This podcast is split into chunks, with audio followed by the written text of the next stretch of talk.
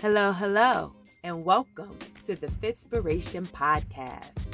I am your host, Ashia J, owner and creator of Ashia J Afro Cardio LLC and certified group fitness instructor.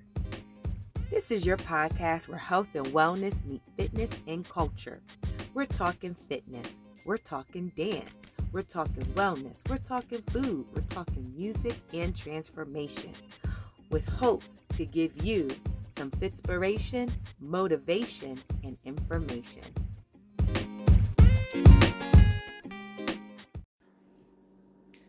Hello, hello, and welcome to episode 12 of the Fitspiration Podcast. I'm your host, Ashia J. And today I have my special guest with me, Charlene McFarlene. Hello, Charlene. Okay. Last name soon to change. Oh, hey! Do I hear wedding bells? I'm just speaking that into existence because the way you've been speaking things into existence, I want some of that. hey, absolutely, amen. I'm here for it. Speak it into existence because you never know things on the Fitspiration podcast coming to fruition. Here you. yes. So you're here today as my guest to share your story yes. um, a journey you have been on um, physically. Oh, but let, hold on, let me stop because I know I keep it light on the Fitspiration podcast. So before I go too much into Charlene, let me just say I've known Charlene, girl. how long have we known each other? Junior, probably since 2000. No, no. high.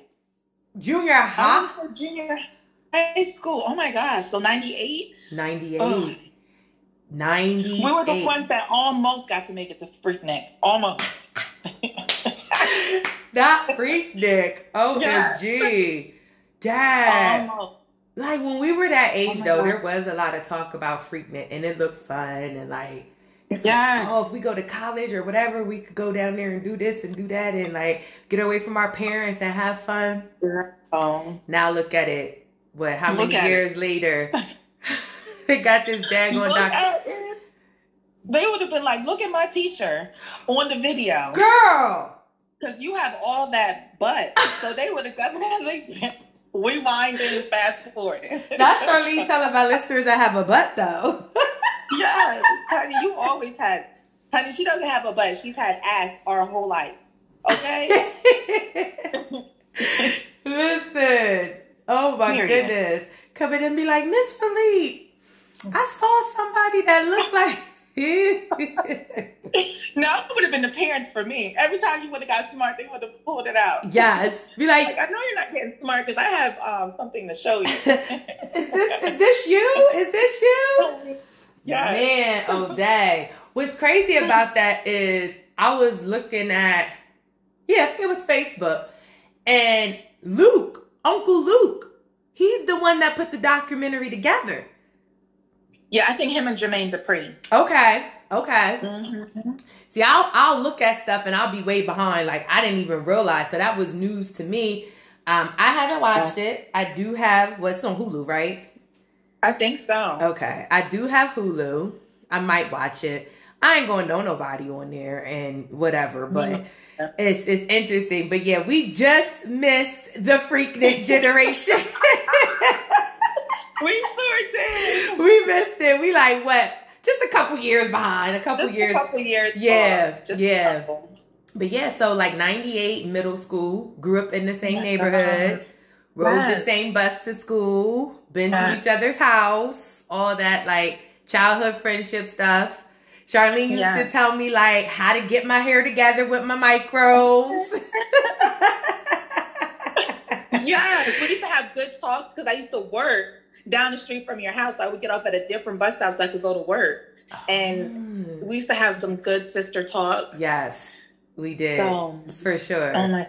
Which is why we're here now because we're definitely about to continue with that same energy because I feel like our energy has always like been the same in that aspect of having just good yep. candid conversations from childhood now even to adults. So yes. it's good to have you on the podcast. Um, Thank you. So yes, that's how I know Charlene, and she's here to share her um, I would say body positivity journey, maybe. I don't want to give Yeah, it a label, but you can kind of tell us. where okay so um of course everyone knows about the pandemic 2020 hit the pandemic so i thought since the pandemic is here and you know we're all having to be home once everything lets up why not get a bbl Oh, because I wanted, I've always had a little butt, but I wanted that ass that I talked about, Ashia has. I wanted that. I want you to see that thing um, clapping as I walk past you, okay? Ah. I wanted entrance and an exit, okay? So Girl. I'm like, okay, preparing myself, looking up what I have to do, researching doctors. One year, I think it was like 21. The next year after that, I went to Atlanta. Mm. got on the plane. Everything was fine. Um as soon as i came back home i couldn't breathe right. Like i don't know if i had covid. Well i know i didn't because i had to get the test. Mm. but like i had a very very hard time breathing. So then all this time i'm getting um, consultations for my body stuff. Um, trying to make my appointment but you have to have all these doctor visits um, over before took pictures of um i'm about to i can send you the before i was so big i was 270 pounds big no. that is too big for my for yeah. so wait, wait. I so was. let's back up. In the pandemic, we're quarantined. You gained Yes. some weight. Is that what you're saying? i gained a lot of weight okay. i went from 160 something to 270 almo- over 100 pounds really? matter I want to say, yes, I want to say almost two years. I was just eating. Girl, they gave us the PEBT. They gave, they just kept giving us food and kept giving us food. Then I was cooking, trying new things. I am a sweet person, so I would just have a whole cake to myself. I would have those cinnamon. Oh my gosh, you're gonna talk about Giants? We got the fruit. I would go to Giants and get the sweetie buns with the um, pecans on it Ooh. and just eat that all. Oh my! I was just eating. So Well, I'm a joined sweet person too, so I totally, totally get it. Yes, I joined the gym, um, just to try to get things tight because I didn't want to be sloppy and big. Okay. Um, and I wanted after I um, had my surgery, I wanted to already be in the process of, um, you know, working out and stuff because Mhm. I've heard a lot of celebrities say that you have to work out to keep your body. Mm-hmm. Mm-hmm. I go to this one appointment and they're like, that's when they say, okay, well, um, not right now, sure. So, that I had hold on. asthma. Let's back up for another second. Hold on, because I want my listeners to get. I want to set this up for my listeners so they understand um, where we're coming from with Yeah. the, bo- the body positivity um, journey, right? Mm, yeah. so You're probably like, now, girl, that's not my But positivity. they're gonna find out. They're gonna find out. So that's that's cool. So let me ask you this: We were quarantined. A lot of people gain weight. Like it's safe to say at this point, post quarantine, post pandemic, 2023, it's safe to say at this point that was the norm, right? If you tell somebody, "Oh, I gained 20, 30, 40, 50 pounds over the pandemic," they're not gonna like look at you like what like they're gonna get it like that was that was Yeah. that was the thing so that's the norm so from there, you gained 100, which is significantly a lot for anybody, Yeah. but especially you because you are by nature a small frame woman. Like you always Yeah. have been. Um, and so with that, I, I want the listeners to kind of know what made you decide I'm going to get a BBL? Was it a BBL plus weight loss surgery? Or was it like, when did that click in your head? Like, I want to go do some homework and get a BBL.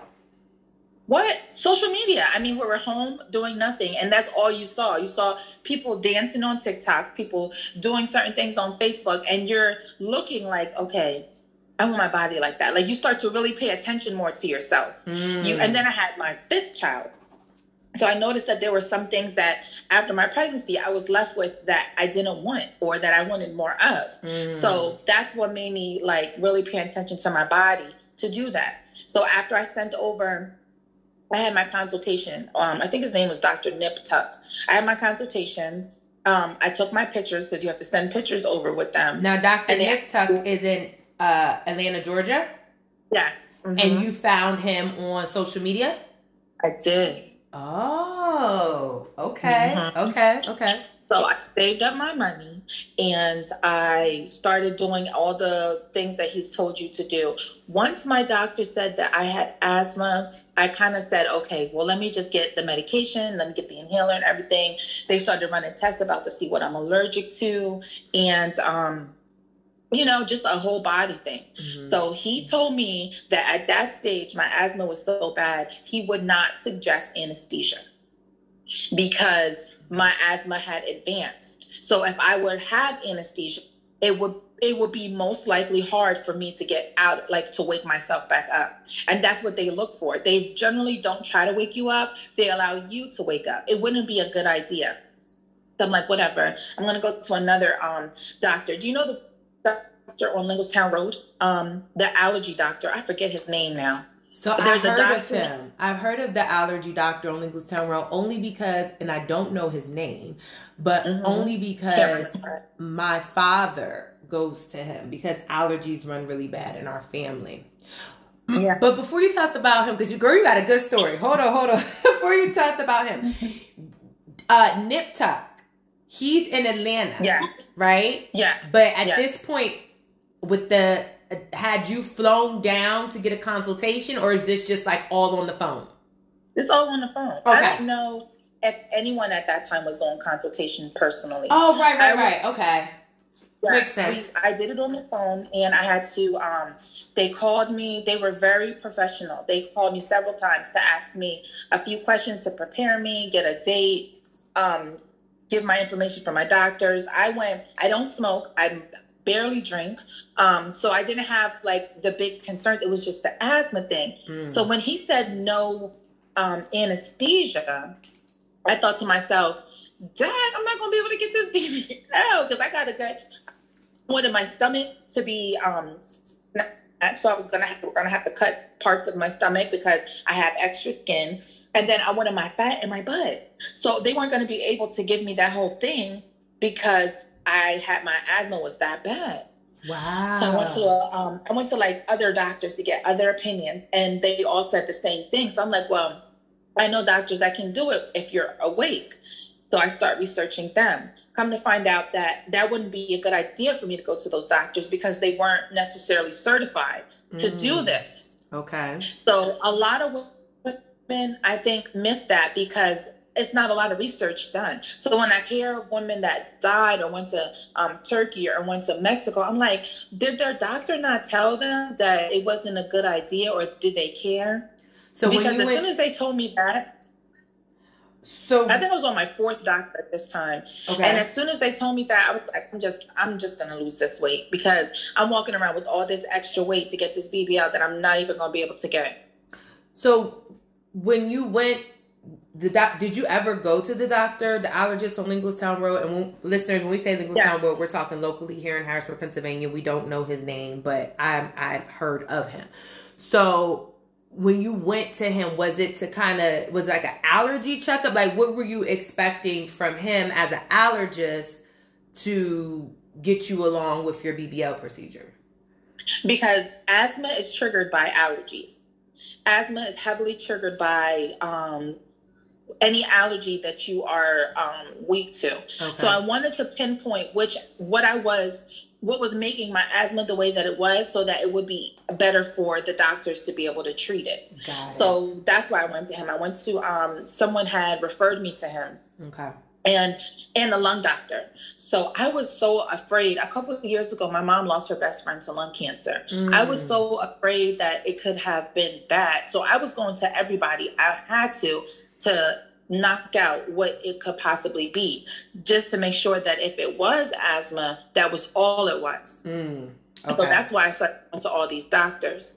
So once I pinpointed that and was able to narrow that down, I cut out the BBL because first you have to gain so much weight to get the BBL. You have to be a certain BMI. Your body, you have to be healthy to be able to do this mm. because it is very dangerous to do this. It is one of the most dangerous procedures that you can have done to yourself. Just because if they don't put the fat in the right area, it can go into your bloodstream and you're not waking up. Mm. So it's very it's very um, important that you do your research on um, on everything, not to scare you, but just also to make sure that you're aware of what cost you're doing this at. Mm-hmm.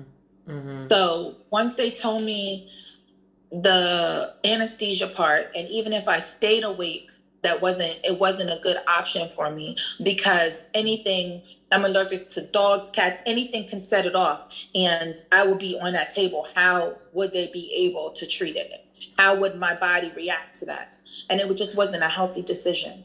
Mm. So, so all the ladies that got up off that table and were successful, I thank God for their life mm-hmm. because some people, it's more people that haven't that even haven't been um, advertised because they're not gonna put that everybody on the news that that happened to. Right, right. But it's very, very, very blessing that you're able to get up and keep, you know, go forward. So when you went down to Atlanta, that was just you were just for my birthday. Okay, okay. And that's yeah. what triggered you to wonder, like, what's going on? I'm breathing. Yeah. Okay. Okay. I'm breathing funny. My body's different. Um, was I just I was sick the whole time. Like I could not breathe. I just felt like I had a bad flu the whole time. Now, you said you then learned it wasn't COVID, but then was that like your light bulb moment where you were like, I gotta, I gotta change my lifestyle. Like I want better yep. for myself. I was too damn big. Okay. I was too big. The weight, when you are not a certain size and then you go and you put all this weight on yourself, it really damages a lot of your health. Mm-hmm. Weight is definitely, weight gain is definitely for the black community especially um, not spoken about that much. Well, in our culture it is, but I know that if like I gain weight, they're probably going to be like, you know, you need to lose some weight, but nobody's going to say diabetes, high blood pressure, um, all this. Like they're really not going to make that a priority as they are going to make your appearance a priority. Right. And so when you say so, your culture, you're specifically talking about Jamaican. Yes, they right. will tell you. Like you don't see you're getting too big. You don't see you're getting too fat. You need to take in. Like they will say that, and um, that will make you too feel like okay, so let me let me go lose this weight because no one wants to hear that constantly because they'll tell you every time. Mm-hmm. Mm-hmm. Yeah. So Charlene is Charlene is Jamaican, and that's one thing. It's like in the black community, you know, you eat this and that. They don't speak on high blood pressure, diabetes. We are not, we're getting better now, but we are not as in tune to our bodies as we should be because in the black community, food is a form of celebration. Celebration. Thank you. Yeah. Celebration. Mm-hmm. And we enjoy good cooking, um, being with one another, breakfast, lunch, or dinner. And the same would be true for Jamaicans, except because they're islanders and they keep it raw, they're gonna be like, "What's going on?" Yeah. and theirs is more for appearance versus the health. But either way, nobody wants yeah. to be told you're looking kind of heavy, you know. Um, so I get that. I get that. Um, so you did your homework. You decided not to go with the BBL because they couldn't mm-hmm. put you under anesthesia because of your asthma. Yeah. Is that correct? Yeah. So then you said, okay, and like you were saying to the listeners, like, bless God for the women who made it off the table because it is one of the most dangerous surgeries you can have. And I know when we were talking about you coming on the podcast, I was like, Charlene, no, you weren't about to do that. Like I was like, like, are you kidding me? I'm like, when I always say like big sister mode. I was like, don't like, you dare. Yes, I was like, what the heck? And I said, first of all, Charlene, you already have a nice body. I don't even understand what's going on right now. Why would you do that? And then I said, I'm so so so so glad you didn't go with, through with it. And God works in mysterious ways. It was your asthma, but it was also what made you not because you have five yes. beautiful children and no you know and so I bless God for the change of heart that in this instance that essentially led you not to do it. Um, but so yeah. here we are now. You decided not to get it.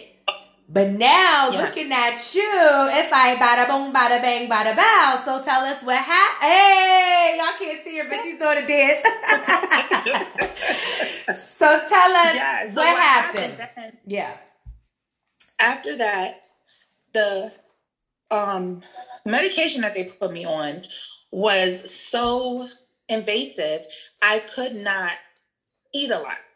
I couldn't um like every time I would eat, um, I would feel like I had to throw up. Other mm. people take steroids and they have all kinds of different um side effects mm-hmm. to how it triggers their body. So you were on Mine steroids for your asthma? That, yes. Okay, okay, got it. My side effect was that I could not um, keep anything down. Mm. So I had to start eating healthier. My stomach was rejecting everything that greasy, everything that wasn't good for you, basically. It started rejecting it. So I had to change my eating habits.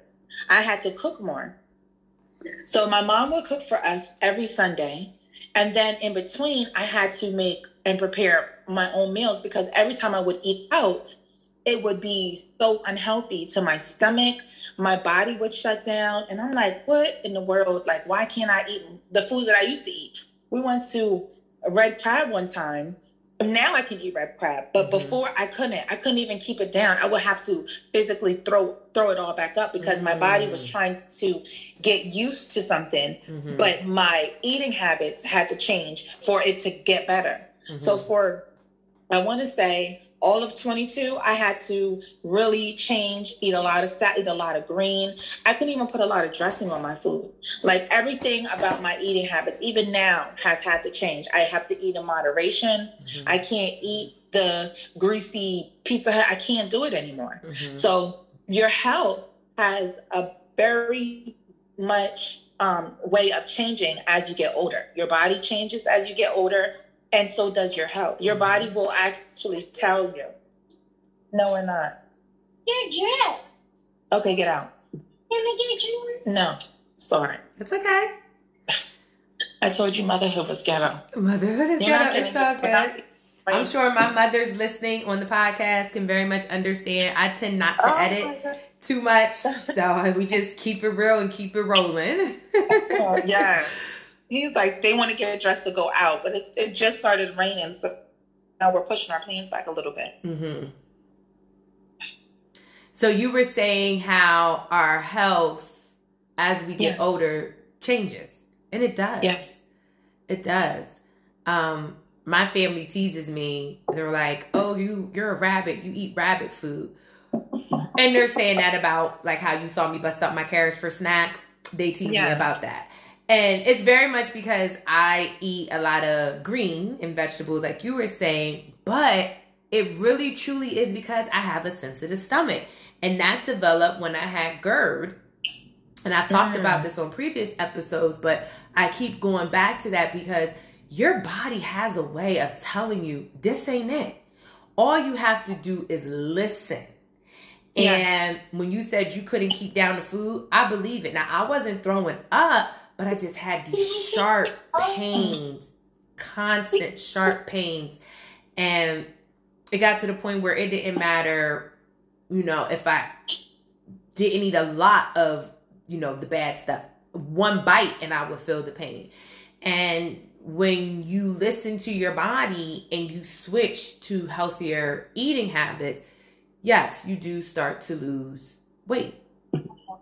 So, yes because a lot of the things that we're eating is not good for our digestive system. And that's what um, one of the doctors have told me. Your digest a lot of diseases like how people will get like um, and i'm not no doctor i'm not no specialist this is just from my um, experience. A lot of things start in your stomach. Absolutely. a lot of health issues start in your stomach. So if your body cannot break it down mm. it stores and it collects it and it turns into something else. Mm-hmm. So the important foods are just as important when we're older because when we get older, no, our moms aren't there to tell us you got to eat this, you got to eat that. We're on our own. Mm-hmm. So you make your own decisions about what tastes good, and that's where you your diet plays in because you're just eating what tastes good. You're not necessarily eating what's good for you. So this experience has shown me. Um, remember, I said how I eat vegetables more now, like with dinner, or I try to include them somewhere in my diet Mm-hmm. because those vegetables is what's going to help your digestive system break down those things that normally wouldn't have been broken down. So a lot of your diet becomes changed because of your health. And I also think that that's God too. Amen. Trying to help me avoid something. Mm-hmm. So if I would have never, I would have been eating my same stuff and I would have just kept my weight. I, I didn't really care. So I would have just stayed this like that. I see what you're saying. You're like going to figure out what was going on with your asthma, led you to the allergist. Mhm. You ended up on steroids. The steroids had a side effect that essentially forced you to change your diet.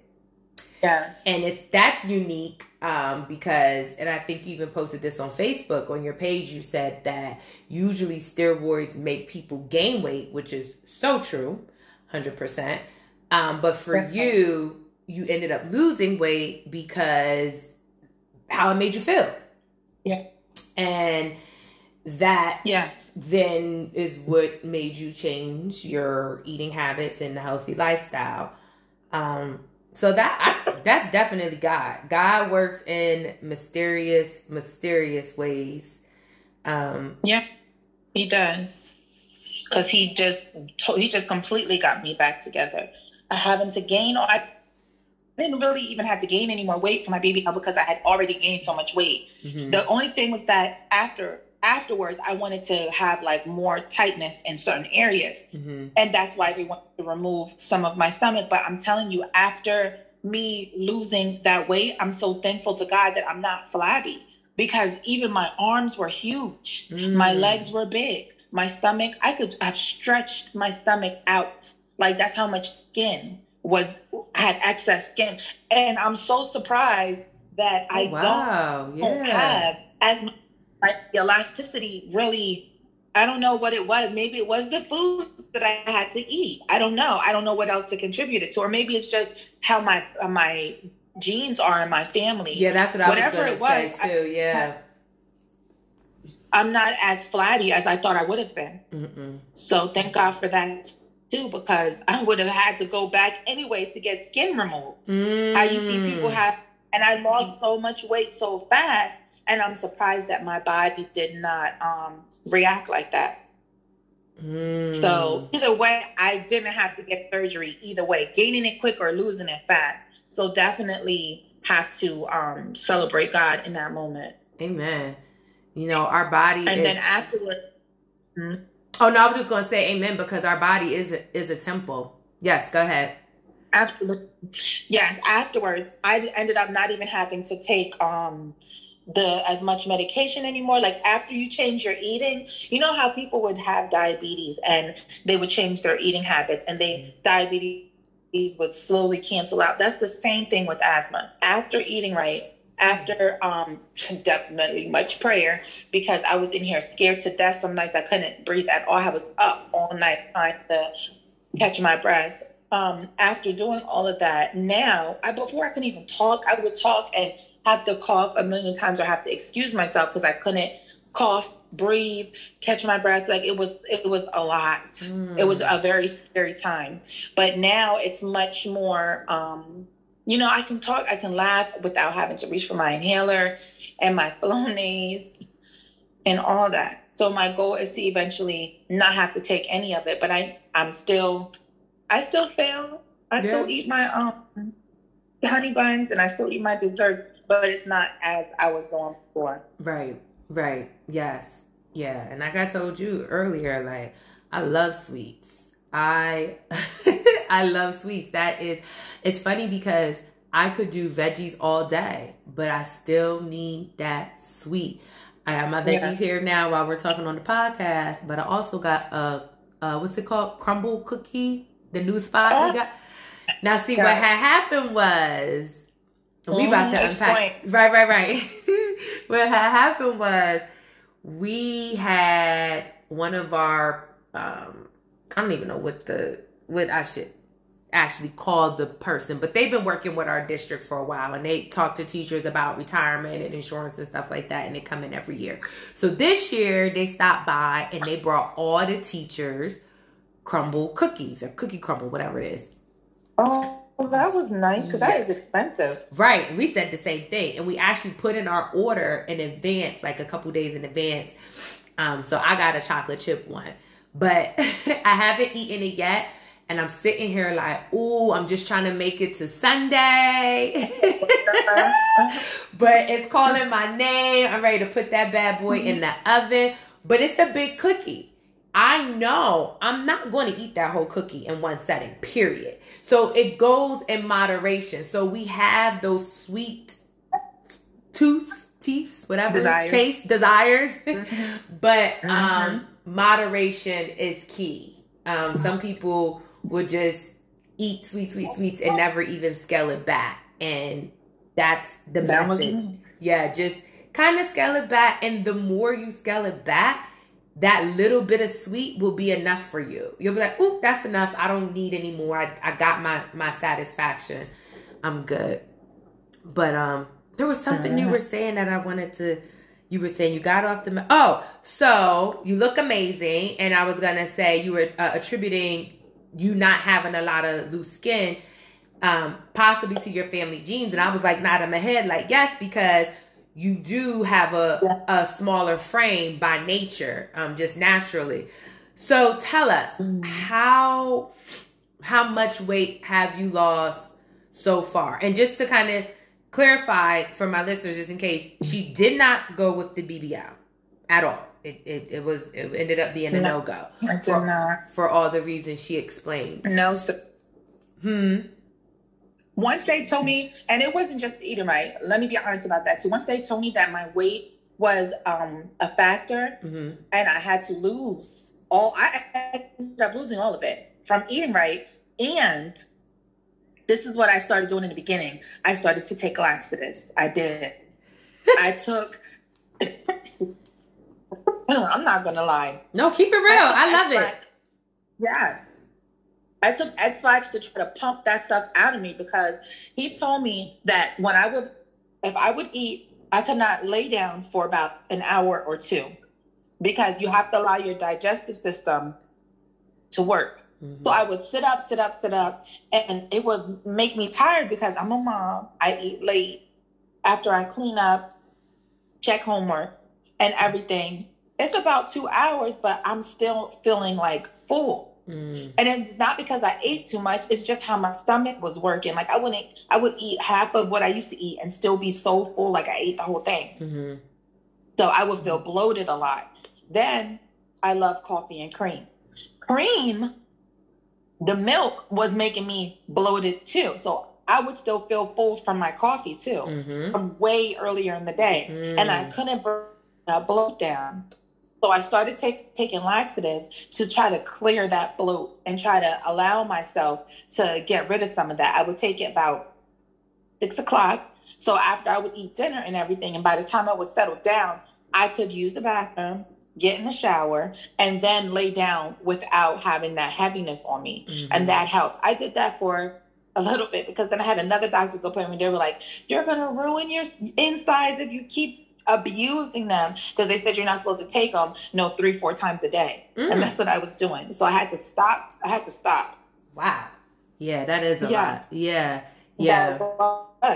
So I would take one in the morning, I would take one in the afternoon, and then um, I would take one at night just to go to sleep. So I would wake up that morning and be able to flush myself out. I did that for a few weeks because my asthma was that bad that they had to see me every few weeks. Like Mhm. I think it was like once or twice every week in the beginning, and then they slowly um, weaned me off of having to come to the doctors as much. Mm.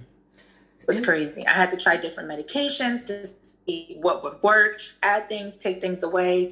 Um, so now, luckily, I'm only on one medication and one um, type of inhaler. I think I've had every type of inhaler. I've had, they'll give you a chart of the inhalers. I've had every single one on there because they wanted to try and see which one worked for my body. Hmm. And I'm so appreciative of that because a lot of I was there one time I was there with this lady and she was asking me um, if I was going to get an allergy shot at one of the doctor's office. I said, no, I have asthma, and they're trying to help me regulate it because usually um, people will have asthma from a young age Mhm. and they will grow into that. I got asthma later in life. So Mhm. I'm trying to, I don't understand it. I'm educating myself on it. I'm trying to get my, you know, all I can get from it. And I'm trying to figure out where I was going because I was going somewhere, but you know, when you get older, your brain messes up and it makes you forget a lot. I'm the same way. that. I am the same way. I get to talking, I'm like, wait, where was I going with that? Oh my I think you were saying- remember. You were saying that part of it was you started kind of use it, you started to detox, but you did it through laxatives to help you Yes. get rid of the excess, the bloat, kind of clean yourself out. But then another doctor, which is interesting because we don't know what we don't know until we know, told you don't do that because you could mess up your gut, stomach. basically. Yeah. I had just had a baby too in 2017. So he was saying, even though I have had a baby so far ago, my body is still bringing itself back to, to being where it's supposed to be. So I was dehydrating myself. I was sucking out all the good nutrients out of my body. So I was tired a lot and Mm. I would faint and not realize it, like Mhm. just black out and not realize what was going on Mhm. because I was, I didn't know dehydration could do that to you. Mhm. So I had to rehydrate myself and I'm taking medications and then I'm taking a laxative. He said, How do I expect the medication to work? So he was being so real. So this is where the lady comes in. Mhm. And as I was coming out, she said, I overheard your conversation with the doctor. And she said, I'm going to go in there and thank him because he said a lot of black women will come into um, getting checked up. And a lot of doctors will skip over a lot of things. So she said she she's seen it and witnessed it for her own self. So she said the fact that he was so um so full of information to give you to put you on the right track. She said that I that made her know that she's in the right place Mm. because um, she was also going through health issues and she was looking for a doctor, looking for a family doctor, looking for um, all kinds of stuff to figure out what's going on in her body. And she said that she was questioning, it was a doctor Mechanicsburg. She was questioning her, um, their ability to properly diagnose her because of her being black. And I didn't even think about that because I have been to, I have by that time, I've been to so many places. So many people were giving me um, different things to do and different things to try that I never, I took that for granted. Mhm. Mhm. So I'm so thankful that in the midst of going through all this, that God was there to let the people, whoever, me have so much favor with them that they were completely honest with me You know, health because everybody said the same thing. There was no nothing that no one said that was different. mm, so she was trying to figure things out. Said, yes, one doctor told her this, and the next doctor told her that, and that's what led her to that doctor. Because you know, you go to work and you tell your coworkers and things like, oh, suggest they suggest different things, and that's what led her to where I was at. And then she Mhm. said, oh my gosh, listening to his conversation because the door wasn't all the way closed; it was cracked. And I didn't care as they did here because I don't think that that was it wasn't like you know it wasn't that private to me. It was private, but it was I didn't just didn't care about it if there, someone else did hear it. Mhm. So she said that she appreciated um, dialogue with him because that made her very comfortable to finish out her journey with whatever health issues she's having. Mhm. So, and that's another thing about black women. We go to the doctors so much and don't even realize that there are doctors that do not want us healthy, and that's scary too. Very. And for you to say do not want us healthy, like that that's real. It's it's Yeah. hard to hear, but it's real. And it's systemic. You know, when we talk about systemic racism, one of the places is in healthcare, other places is Yeah. education, other places is housing. So systemic racism shows up in different ways in different places, and healthcare is definitely one of them. Um, I have a unique story with mine. Mhm. Mine is in the gynecological um, area where he was a white man.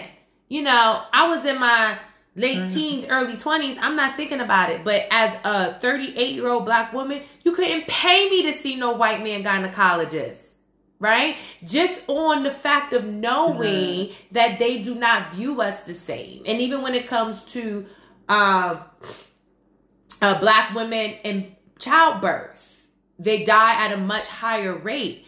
And no, yes. they don't care. And some of them, I've even heard their talk that some doctors are now starting to explore their own bias, maybe bias that they didn't have. There's nurses that will tell you they've heard conversations with women, oh, she's not in pain. She's not in pain because she's a black woman. No, she is in pain. You know, or we could take more of this or more of that. I feel like that was kind of my experience when I would go through and I would have a lot of pain. And here I was having cyst ruptures.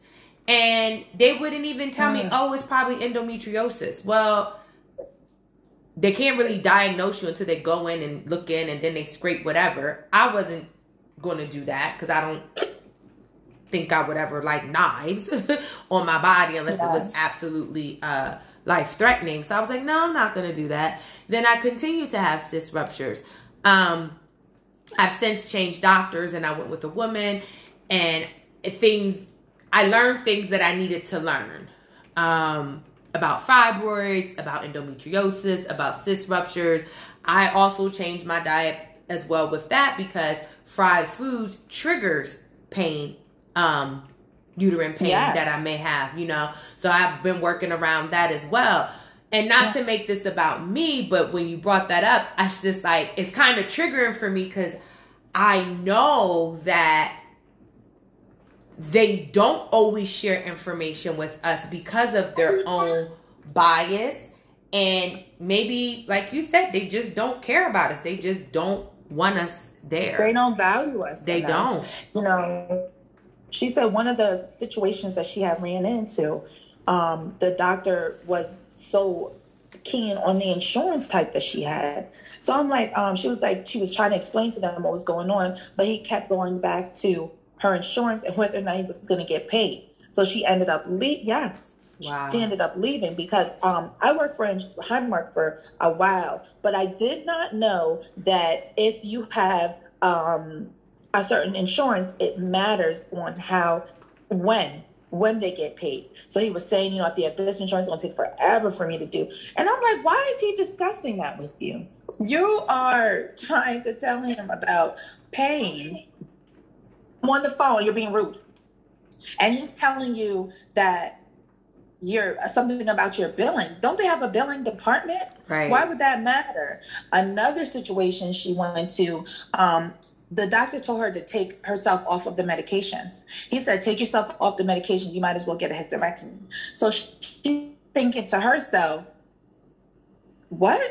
Yeah. Why would I get a hysterectomy? And she was, I, we were at the same age, and this was a few years ago. So I want to say I was like um, 35 and she was two years, she was like 32, 31. Mm-hmm. She's like, why would I get a hysterectomy so early? Like, you haven't told me what the underlying issue is. So why would I get rid of everything? Wow. Like, is it just that easier for, for you guys to not have to go through that? She had been to, she had left Palmyra, went to her, she left her, she came to Harrisburg, left her. Like, she was working, she worked for um, um, the state of Pennsylvania, but it was I don't even remember what she did. It was a job that she had to travel to all these different places. Mm-hmm. So that's why she wanted now that she had settled, she wanted a doctor mm-hmm. because her health had become so crazy that she wanted to have somewhere where she could just go to the doctor where she was at and be able to trust whichever doctor she was going to. Mm-hmm. So she was doing her research like me. And it's so crazy how that conversation led to that. Mm-hmm. But to me, I couldn't get over the fact that how doctors would not want us would be racist in that field. Mm-hmm. Mm-hmm. How could you? How could you want? Because that field is going to show you life and death. So Absolutely. why would you want it to honor death in someone's life that that much? Like you hate that race that much that you wouldn't care that to tell that person the truth about themselves so that they can be here like with their family with their kids with whatever. Well it goes back to when we were used as their experiments and guinea pigs. Yeah. so unfortunately it's not anything new that our bodies were never valued by the healthcare system. And to this day continues not to be. Um, but i'm grateful that we're getting more black doctors you know all around whether it's gynecological whether it's your uh, primary care whether it's for an onco- oncologist for cancer um, yes. you know we are coming to and taking care of one another because to your point you know you could your field is life and death yeah. but they don't care about that death piece when it comes to somebody else um, the doctor oh. who did both of my mom's major back surgeries he is amazing um, and we pray for her over her prayed for him. Um, and God, that's God's favor for her doctor. Um, he he is not white. He is a person of color. Um, so he, at least we, her being the patient and me being her daughter, at least we felt safer and more of a connection um, with him mm. for her to go under the knife with him, not once but twice. Um, so it does. It is. It is truly a thing and a telltale sign of looking at a person or a doctor specifically, because that's what we're talking about, and saying, you know, my life is in your hands. Period. Yeah. My life is in your hands, and when they're worried about insurance and when they're going to get paid and oh just get rid of it like that's all like that's why referrals are so important in word of mouth yeah. because you could hear somebody say oh that doctor he doesn't care um, like i would say that about the the white male gynecologist but i don't have to because he is retired but hmm. nevertheless okay um, if he was still doing business uh, or providing healthcare services he would not be a recommendation at all Absolutely not. Mm-hmm. And then another thing is, you know how like you consider like doesn't that weigh on their conscience if you give someone if you're in that field and you give someone that information, mm-hmm. I would love to hear whether or not it weighs does it come back to them? Does it weigh on their conscience? Does it make you feel any better or worse? Like what is the reason besides the racism that you wouldn't value us? Do you hate do you hate that race that much? Yeah. The reason is racism. And it's something that maybe we as black people or people of color um don't really get because we're like we're human too. Why do you hate us so bad? Yes. And we wouldn't treat other people like that. Um, so we struggle with really like racist, like, and and aren't they the ones that always say, when you cut us all open, we're all the same. All the same, yeah. So once you cut me open or do your surgery, whatever, as a doctor, essentially, I should look like the next patient because we're all the same inside. But that outer skin layer gets them every time. And then sometimes I think they just see ignorance. Like they look at someone like me and you and they're like, oh, they don't know they're ignorant. So I'm going to just tell them anything. Mm-hmm. No. no um, about a lot of us, we don't make ourselves knowledgeable. And I'm going to say a lot of us because I've sat in enough doctors' offices between my kids and myself to know when we go into the doctors and they say what medication you're on, we can't even say the medication. We'll say like what it does or, um, you know, what it's used for, but we won't say, I made sure I knew the medication name. I had a list of, I had a folder of everything so that they couldn't they would be able to perceive me as being more knowledgeable. Yeah. So if they told me something, I would write it down and I would take it to my um, lung doctor, take it back to my allergist, and I would mention it. Mm-hmm. And they, when I say everything was in sync, they would say, yes, that's something that we can talk about. That needs to be done more. The older we get, like I said, the more our bodies change, we have to understand our body, but we also have to understand what they're prescribing to us and what it the what it's going to do to us, and take it to them and let them know. Okay. Okay, I'll deal with it when I get off this. Oh my gosh. So you have to be able to tell them what it does. And if you start noticing that your body does something different, I took that to them too. Hey, um, when the steroids start making me throw up, I made sure that they knew that. Or if, once it starts making my diet like not like it used to be, mm-hmm. I wanted to know is that that is that what it's from? or has the asthma now reached to another level that we need to talk about? You have to be knowledgeable about what they're knowledgeable about, not yeah. in the sense that you to be a doctor, right. but in the sense that you have to know what the heck is going on with what they're giving you. Right. You know what I mean? I do. I do know what you mean, and that's that is a very important um, point you made there because uh, knowledgeable shows you value yourself, right? And how do people give you the value? Yeah. You have to first show that you value yourself. So when you come in there like bop bop bop, they're like, oh, she values herself. So I have even if they're a little racist or biased, they're going to be like, well, she values herself, so I value this just a little bit too. Um, I used to kind of tease my mom because, like you, she keeps a folder. So we'll be going into mm-hmm. the doctor's office. She has this big bag. She's like, is she carry my bag. That's all my medical information. I'm like, well, dad. Yeah. But she's a 63 year old woman. She has health challenges. Yeah. She wants you to, she wants the doctors to know what she knows, even though it's on file. She wants them to know that I know what's going on with my body. I know when my prescriptions change. I know when, how they made me feel, how I feel. I'm pretty knowledgeable too. I've been blessed that mine at this age has been pretty much black and white.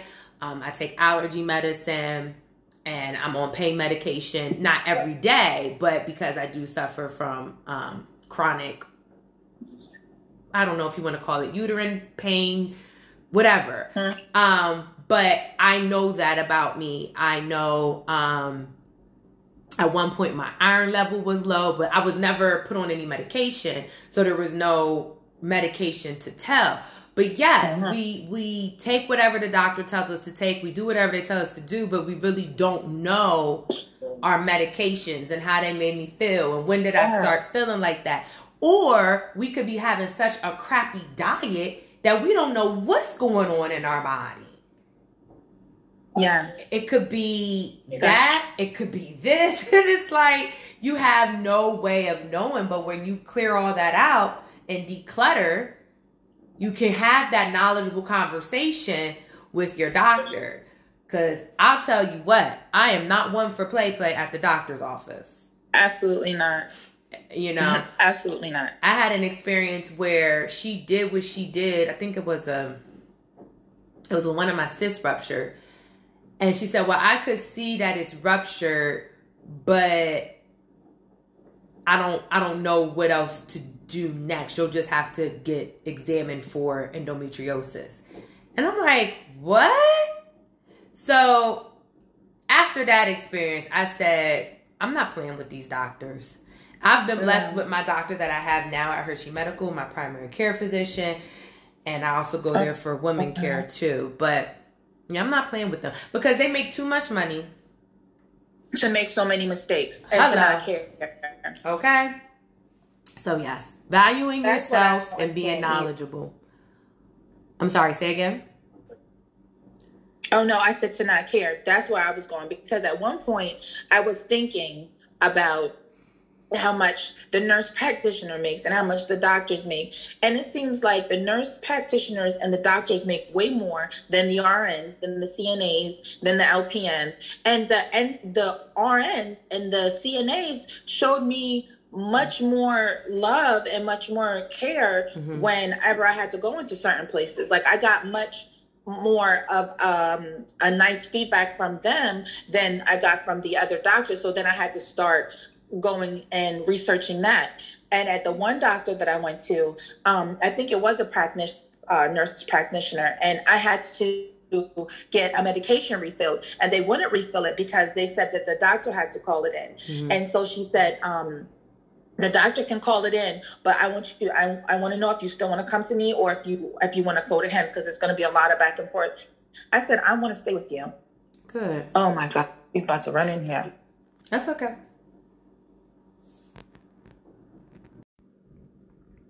All right, so we had to take a little pause for the calls, but we are back. Charlene is still with us on the Fitspiration podcast, and we were just kind of, you know, chatting about healthcare for Black America, but specifically Black women. And I know before we um, had to take a little break, we were talking about um, having a folder of information to take to the doctor. Yeah, yeah. And Charlene, you were saying like you thought that you were the only one that did that. Yes. But you you I hide learned that yeah, that your mom does that. And I was saying how thankful I am to hear that because I'll see older people, you know, seniors almost going into the clinic and they'll have their grandchildren or their children with them.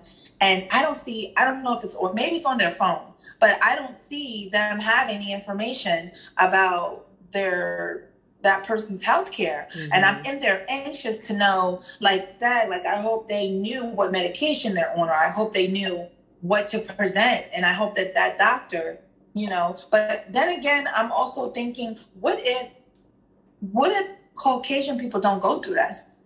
Because mm. I don't you know, my friends that are white that ever said anything like that to me. I, so I wonder if don't do it because they are trusting or because they don't experience it. Right. Right. Because it's probably both. They're trusting and they don't experience it, but they're trusting because they don't experience it. Because honestly, to your point, I, now that I'm thinking about it, I don't think I've ever heard my white counterparts complaining about the healthcare system they they will get second opinions for sure because that's what yeah. everybody's supposed to do. Um, yes, but um, not like we do. You know, if we want to be honest and transparent and real, our experience with the healthcare system is not the same as non-blacks. It's just isn't. It's not. And I I do believe the healthcare system is aware of that. I think we've been speaking on it for some time now, and it's all about the change coming. And hopefully, it does start with um, more black doctors. So, but then, you know, the struggle then becomes do they open their own personal practice, private practice? Because they are intentionally left out of spaces. Because one thing I always say, to my friends and my one specific, my best friend, because we have these kind of conversations. I feel like no matter what you do, whatever your profession or career is as a black person, to some degree, there's some pushback to having you in that space. Yes. So even as a doctor, a black doctor is going to experience some feeling of not being wanted at that practice or that hospital. You know, it's very systemic. So, but yeah. Well, you know what? And this all ties into your journey as a fitness instructor. Because now you know that your job as a fitness instructor is so necessary and so important um, mm-hmm. to all women. Mm-hmm. Not the African American women, but to all women, because it forces you to pay attention to your health. Yeah. If you're at your if you're at your um you know instruction and you notice my body doesn't feel like it used to. I can't get back up how I used to. My pace is not the same. My heart feels weird. That's going to in turn trigger them to go look and see about it. Mm-hmm. So your your whole work is in some case a ministry because now it's going to mm-hmm. open up those conversations with who they need to, you know, talk to to try to mm-hmm. get in the right path, even if it's nothing. You know, it's better that it's, I always say, like, it's better to go and see that it's nothing than to ignore it and find out that it could have been nothing, mm-hmm. but now something way bigger. Mm-hmm. So it's, it's just comes back into play on how important your, your whole demonstration with this is. Oh, thank you. I really do receive that because this is something that like you said is my ministry. I know it's something it's my purpose it's in my heart from what i experienced listening to your story to hearing other people's story to see what my mom has gone through. And you're right afro cardio or Ashia J as a certified group fitness instructor and then Afro Cardio the brand it is not just for women of color or people of color it's for everybody and I truly yeah. minister not only through my mouth like on the Fitspiration podcast or when I'm talking to my class but also through physical workout and giving any knowledge that I can because you know, being a certified group fitness instructor, I have studied the body and all those things that you said about gut health is so true. I've yes. experienced it, I've studied it. Um, you know, and this is not to brag, but technically, if a doctor is telling someone they need to lose weight or exercise, I could be a referral. Like, I could be your doctor's referral. Like, your doctor could say, Hey, I know a certified group fitness instructor. Her name is Ashia. She's also a weight management specialist. I want you to go to her. Like, your doctor could legit write a referral for me. So, I do believe it is my ministry to be certified and be able to share with people how to be healthy. There is a part of me that realizes that as we get older, there are some things we just cannot control. But then yeah. instead of allowing that to make me sad, I say, well, you know what? At least I can help now and try to control the things that I can because if and when I do get to there or somebody that I love or anybody that I come in contact with gets there, at least they've had other times in their life where they were trying to live their healthy lifestyle and those things do help you along the way when you get older. It, it just is yeah. the way our body works. Um so yeah i don't have all the answers but i know how to lose weight. I can promote health and wellness and fitness have candid conversations with people like you um to to say like because i'm sure there's going to be someone who listens today and doesn't know that allergies affect asthma or doesn't know that asthma affects your going under um, anesthesia. Yeah. Um, there might be, even though people have done research, there may be some people who don't know that having a BBL is one of the most dangerous surgeries because of if the fat goes in the wrong place, you're done. You know, yes. So if I can help motivate somebody or inspire somebody to change how they're thinking and believe in themselves, because you have the power yourself to do what you want. Like, okay, you wanted your BBL, but look, you now have learned and, ma- and are mastering how to take care of Charlene in the most healthiest way possible. And that's mm-hmm. naturally going to trickle down to your children. So now you're a mm-hmm. healthier mother for your children and you can share your wisdom with them. So it's all a positive cycle and a positive domino effect um, for us when we think about our health and wellness. So I thank you. Yeah. I thank you. Thank you for sharing that with thank us. Thank you for having me on here. But we're not done because we're not. That, that teacher situation because I mean Girl. you're an educator. Yes. And I'm sure that you've been put in situations where you probably saw yourself in my good sis. Um, so I want you, because let me tell you, not only are your clapbacks um, like freaking educated and to be in some type of um, meme, like your your whole they don't know about your them hands. My gangster. Them hands is yes so like official. So let's unpack that as to where you can provide some type of educated standpoint on on the situation. Because you're in a classroom yeah. every, five days of the week. Yeah. And i'm sure that you've seen that little girl and those other kids. So how did uh, how did you simmer your inside Ooh, um, substitute teacher? Right so we got a lot to unpack. We have a lot to unpack, and I'm so excited to get into it. So first of all, yeah, the clapbacks are from experience, right? And you saying they don't know about my hands being official.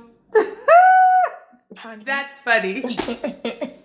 they don't, they don't know about my gangster. I like to keep that part a secret. I like to let people think my uplifting, positive spirit and smile is rainbows. But don't take her there, y'all. Please don't. Cause listen. Stop. don't try it. I know how to defend myself. I'll, I'll, I will leave Okay. it at that. And I'm going to venture to say, I ain't never scared and not give you buck. Okay? Period. Period. Okay?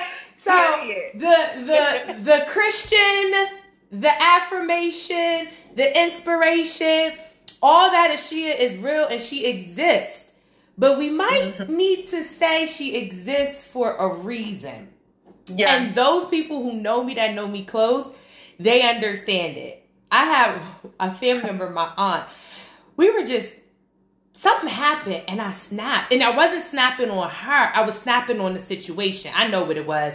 It was um Mhm. uh my grandmother had passed away and they, we're gonna get to the teacher but i'm just giving the, i'm just giving the listeners some some context and charlene knows because she knows me from middle school and um, this was in 2017 i believe and my mom and my aunties were trying to handle the estate accordingly well she was married when she passed mm-hmm. away and her husband's children were getting out of pocket out of line disrespectful whatever you want to call whatever you want to call it and i wasn't here for it not one bit. And so i kindly got one of his children together and it shocked my aunt. Okay. and i said auntie i thought you knew this about your niece. She was like well not like that Not at all. Not, Not at all. 'cause You are Okay. not. You don't let nobody think that they got one up at all. You will check them educationally, or I should say, professionally and unprofessionally. Okay. Right. That is true. Professionally and unprofessionally. And I laugh at that because even in my brand, my business, I've I've interacted with people and I'm like, they just don't know. But I'm gonna let you be great and stay in this space. I'll let you think it's all peaches and cream. You're gonna Michelle Obama the situation. Correct. Yeah. Correct. So the teacher. so it's funny because even my principal, he'll look at some of my responses that I have to like share with him with parents, and he'll be like, Uh, "It is what it is." Like you handled it professionally. like you covered what you needed to cover, and you covered it professionally. Because one thing I'm never going to do is allow a Yeah. person to take me off my square. And it's not to say that I'm always right, but this is what my experience is, is in, and I and I have the best interest of the child. So, substitute teacher, Lord have mercy. Can we first just talk about how there's a teacher shortage and a substitute teacher shortage for a reason, right? These kids and these parents are out of control. All right. Here's my take on the situation. I'm going to unpack it from start to finish as best as I can, as I remember, without having the video in front of me. So if I miss something, forgive me. But in my teacher brain, I can visualize this and unpack it without having the video in front of me. When the video starts, the teacher was already reiterating the fact that she had asked for her cell phone. Keyword reiteration. This wasn't the first time the teacher had asked for her phone. Okay. To that end, we can assume that for whatever reason, she was not supposed to have the phone. I say for whatever reason because there are some teachers, from what I gather, that allow students to have a phone. I teach second grade, so I don't have these like altercations with little people. They're little people. Do they throw desks and chairs? Absolutely. But how that interaction was with that middle schooler, it's not to that extent because they're little people and we're full size adults. Middle schoolers, mm. they're not little people. So they have this I'm big as you type energy about them. Yeah. So, when it cuts on, for whatever reason, we could assume that she was not supposed to have the phone. I don't know if the substitute teacher just decided on her watch that day she was not supposed to have the phone. Um, it's interesting because obviously the kid recording had a phone. Had a phone. That's right? true. So so it's kind of like why I would need to understand why was the substitute teacher so bothered or upset that she had the phone. Was she doing something she shouldn't have been doing with the phone? Why was she asked to, to not have the phone? All of those things do play a role because it contributes to why she asked for her phone. So we go into this video and we hear Yeah. her say something to the effect of, I already asked you to not have the phone. And at this point, she basically conf- confiscated the phone because the child was not responding to her request. Number one. Number Yeah. two. And, and oh, and to that end, kids need to. Oh, I'll get it. Kid. Goodness gracious. Okay, I'm doing something. Go, Shakur. Kids need to. No, it's oh. all good. Kids need to normalize or get used to responding to requests the first time. Now, I will say, even though I don't teach middle school, one thing about these second graders, they do not respond the first time, and it is draining. I have even said, I know you hear me. Like, what is happening? Mm-hmm. Why aren't children responding to requests the first time? Why do I have to raise my voice? Why do I have to ask two and three and sometimes four times for you to take me seriously? I will say Mother's be- asking. hmm. I said we're asking the same thing at home. They don't listen at home, so it transfers into school. They don't hear us the first time either. Okay, I figured that. But you know what? Mm-hmm. It's the same thing. In in my household, it's been so bad to where I have a board and I will strike like that. Strike one, I'm at strike two with you. If I get to strike three and you still haven't come to me or accomplished what you need done, then there's a there's a consequence. hmm I- I've had to do that because screaming, I can't all day. Yeah, no, it's not good. It's not good for you. It's not. The stress that it goes up is just not good. I have a similar system to where I take off a letter um, on the board for recess because that's time oh because I simply just say, if you're going to take my time, I'm going to take your time. Um, Oh, okay. so she she didn't respond the first time. The substitute teacher confiscated. At this point, she's probably thinking, "Lady, who are you? You don't get to take my stuff. You're not my teacher. Whatever." But here's where the next problem lies. So not only did she not comply the first time, the second thing is meaning she didn't she didn't put her phone away. Once the teacher had it, Yeah. she took it upon herself to walk behind the teacher's desk. I'm sorry, that is not okay. My students know you do not come behind my desk. I never did that in school. She was to me, No. and I don't know what the regular teacher that was out that day allows, if that's normal or not. But you walking behind a teacher's desk is a no no, right? So she, Especially in the age of people bringing in guns and doing all that to the schools. I was surprised at that. Mhm. because I thought that they were educating everyone more about that, and that is definitely a trigger for a lot of people. Was Mhm. surprised, but and that that's another thing about triggering and responding. So I'm gonna get to that. So she's behind this desk at this point. At this point, I already know you're ready to assault. Because obviously, whatever you were going to say to me from behind, from before coming to my desk, now you feel like you're going to come and Mhm. take the phone and do whatever you need to do to me to get the phone. So by then, the teacher Mhm. probably went into defense mode. Not so much quite yet if you watch the video. She kind of actually backs up and allows the girl to kind of back her into a little bit of a corner there. Yes, she did. Okay? So right there, she probably feels like she needs to protect herself, but because she's in teacher role, she still is allowing the girl to approach and she backed herself into the, a little bit of a corner. When she backing herself, she's saying, "No, you're not going to take the phone." Now, here's where some people could say, "Oh, well, she just should have given her back her phone." But what do you do in that situation? I don't know what I would have done. I don't know if I would have given her my second grader. Heck, no, you're not getting it until I say you're getting it. Like, period. So that's not an issue with second graders. I take it, they put it in my little basket. They ask me 101 times, "Can they have it back?" And I say, "Miss Philippe will give it back to you when it's time." And it's cool. We don't handle we don't have those problems in second grade. If anything, they want to change their behavior so they can get it back. So we're good. we Yeah. don't have no problem. And it's it's it's cool because Yeah. I actually have the basket sitting on my desk so they could see it. So they know that, listen, I don't want your stuff. It's here for you. You can see it clear as day. You just have to earn it back. And a lot of times they end up getting it back at the end of the day. So She then goes for the phone and the teacher says, No, you're not getting it. But if you watch the video, from what I can remember, she's also the substitute teacher picking up the phone. And for those who aren't familiar with school, she's calling for help. When she picked up that phone, yes. she was calling for an administrator to help. Again, yes. That shows she's trying to protect herself, she's trying to protect the kids. She's backed up in this corner.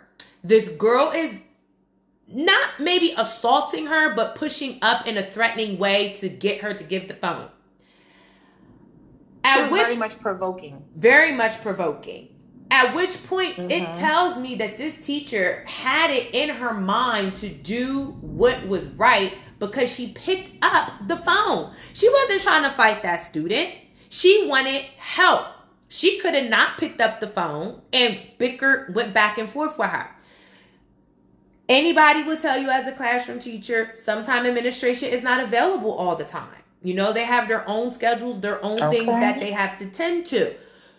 It would appear yeah. that because the girl was right there, we don't know. We didn't ever hear her talk to administration and say, "Hey, I need a I need an administrator to room so and so." Like that's common language used. We didn't hear that because what I think happened, in my professional Ashia opinion, this is just my opinion. Someone may disagree or be like, "No, that's not what they saw." What I think happened is that her picking up the phone to call for administration actually triggered the yeah. student.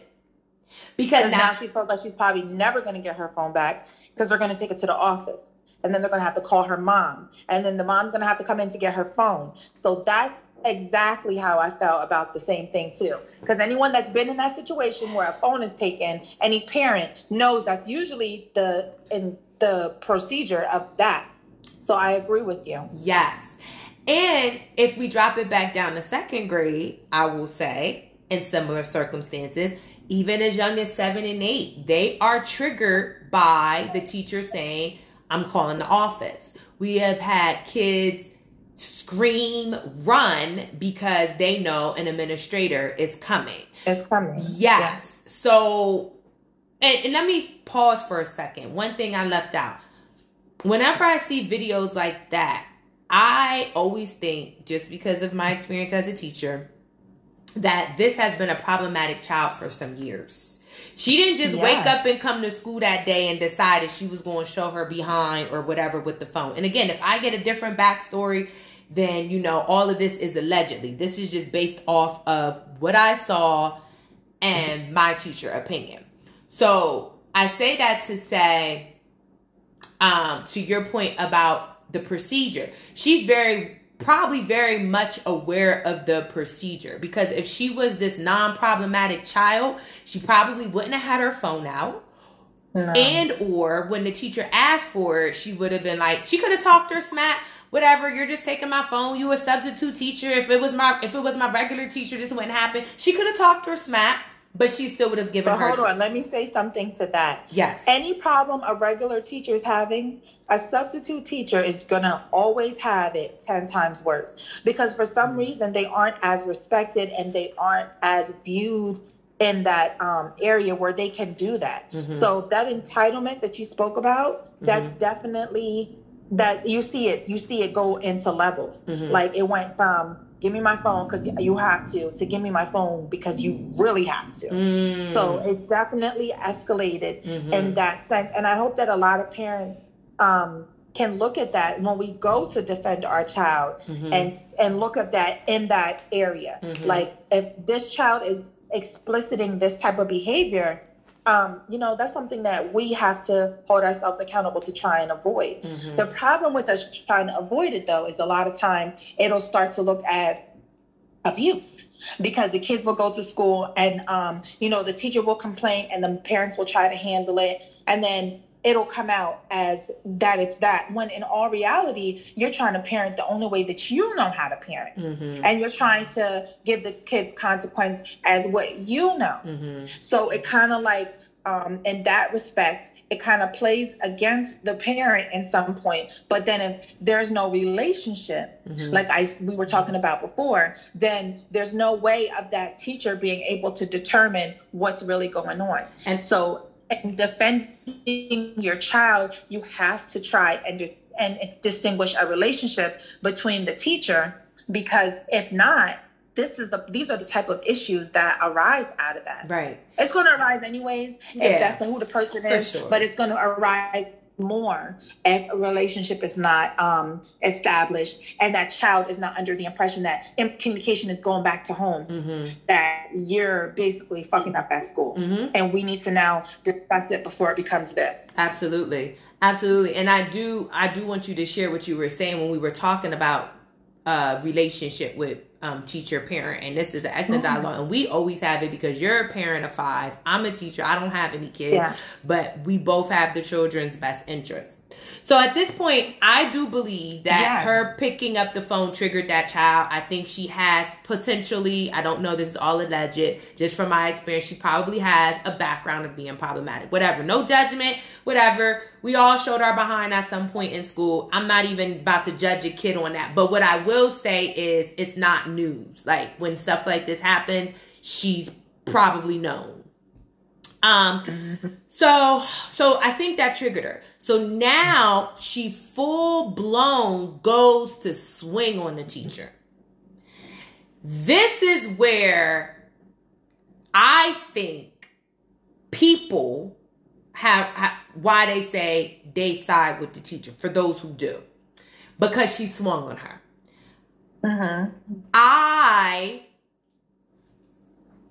would have protected myself in a sense of I'm going to back up so she doesn't hit me. And I'm probably going to put my arms up also so I don't get hit, so she doesn't connect. As the educator, my first thought is not going to just be to throw blows. However, as sure as I say that, I can't promise that in that moment when you're trying to protect yourself, you don't know what anyone would do. So why I'm- exactly why I'm always trying to be in professional mode, I can't promise what my adrenaline is going to do. Professionally, I want to back up so I don't get hit. Professionally, I want to put my hands up and block my face so she doesn't connect. And I never touch her, like I never hit her. Professionally, that's what I want to do. But adrenaline wise, you don't know. Because I'm going to tell you, if that was outside of the classroom, I would have responded by protecting myself by throwing hands as well. Because physically, you have to protect yourself when you need to. yeah Um, so what I'm not faulting that teacher because what I see is a woman protecting herself. She was not a little one Yeah. like my second graders. Okay. These kids are big and they know how to fight. They hit their parents, they destroy classrooms, they do all these things that we think that, oh, they're just a kid. No, they setting it off. Okay. They will set it off. Yeah, they are. okay. And so what she did is probably protecting herself, knowing what some of these kids are capable of. She could have had a fear that this girl swung on me. What if she has a knife?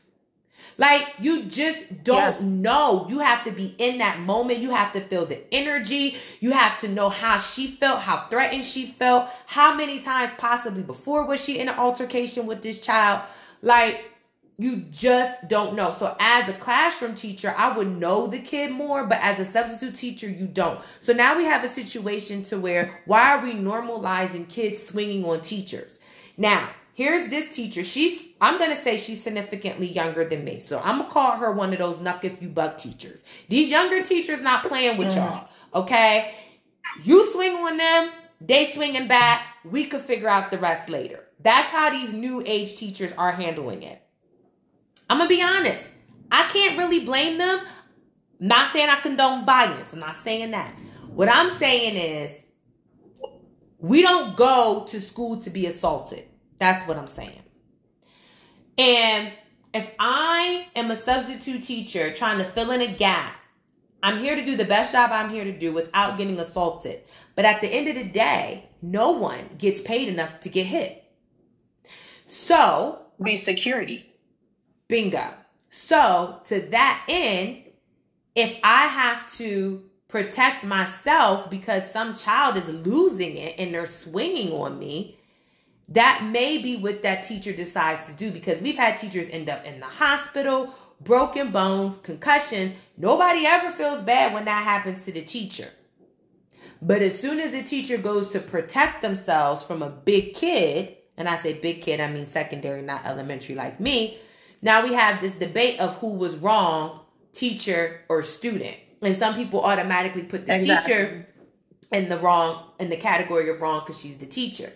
Now, where I will say yeah. I believe the teacher went too far is when she was on top of her and hitting her. Yeah. I think that could be contributed to again, we don't know the kind of energy. That young lady on the ground may have been strong. Um, of course she's gonna fight back. She could have lost it. You don't know the teacher could have been in situations where she blacked out. Yep, I, I was just gonna say that. that. I wish she would have restrained her a little bit more. That's the only thing. That's the only but, thing I fought her for. She should have. I don't agree with her holding her down like. I mean, I don't agree with her punching her like that. I think it should have been more yeah. of a restrained situation. But not all teachers are yeah. um, trained and restrained.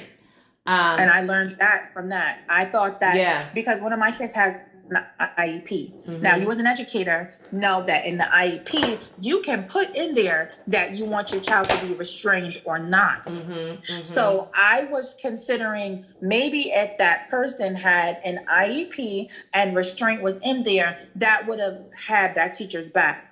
But the punching and the physical, but then I also said, what if she been through something? Like I thought if, about both. If, I thought about yes. both because I cannot get behind a teacher punching a kid. I absolutely no. cannot. I cannot, I cannot, I cannot, I cannot get behind that.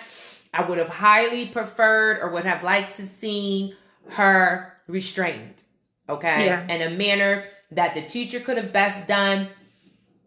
Um, even if she wasn't trained in restraint. I mean, I think we all kind of know how to restrain to a degree when it comes to a kid. I did not. But then I thought what you thought. I don't know this teacher's background.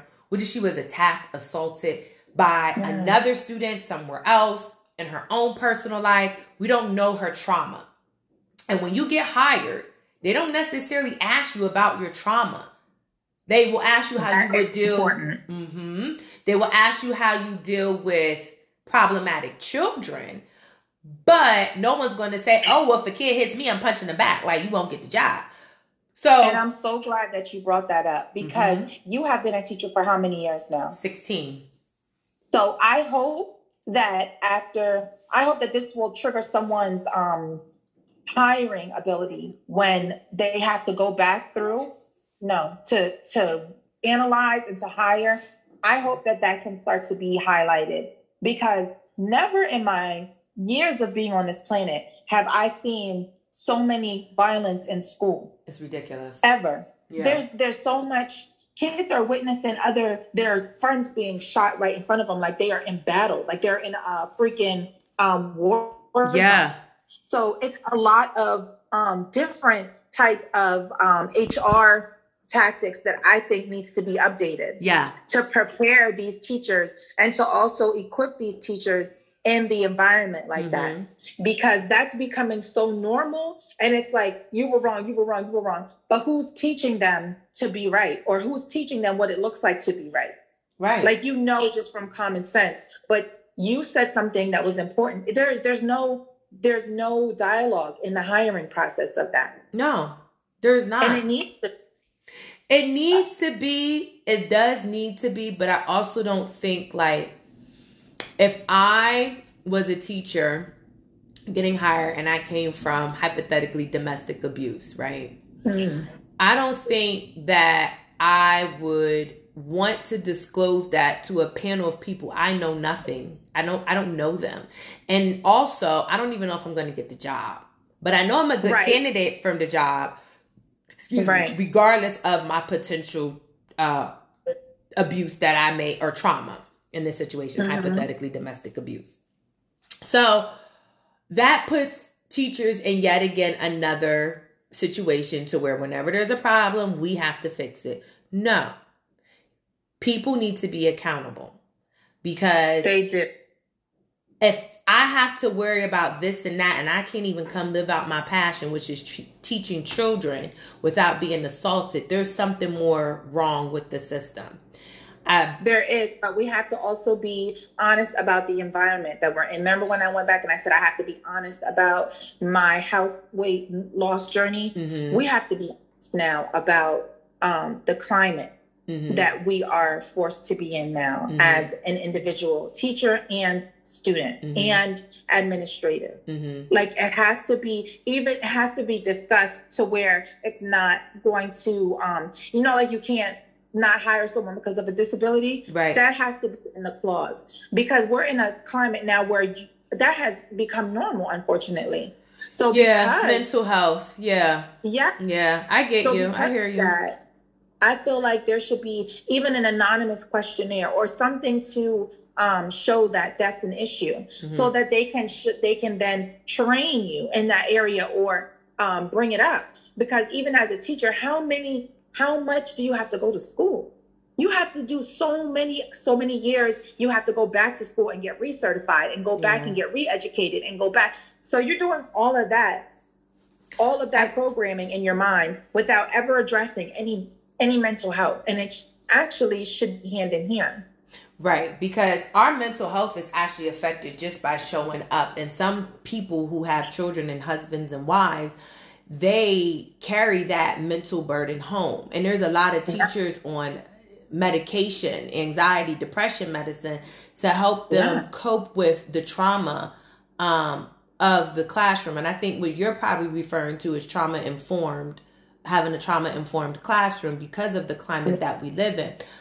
So there is definitely a space for that, and that will be something to consider in the hiring process. But I still say no one deserves to go to work and get beat. No. You know, and like I said, I don't condone her hitting her. I wish she would have restrained her.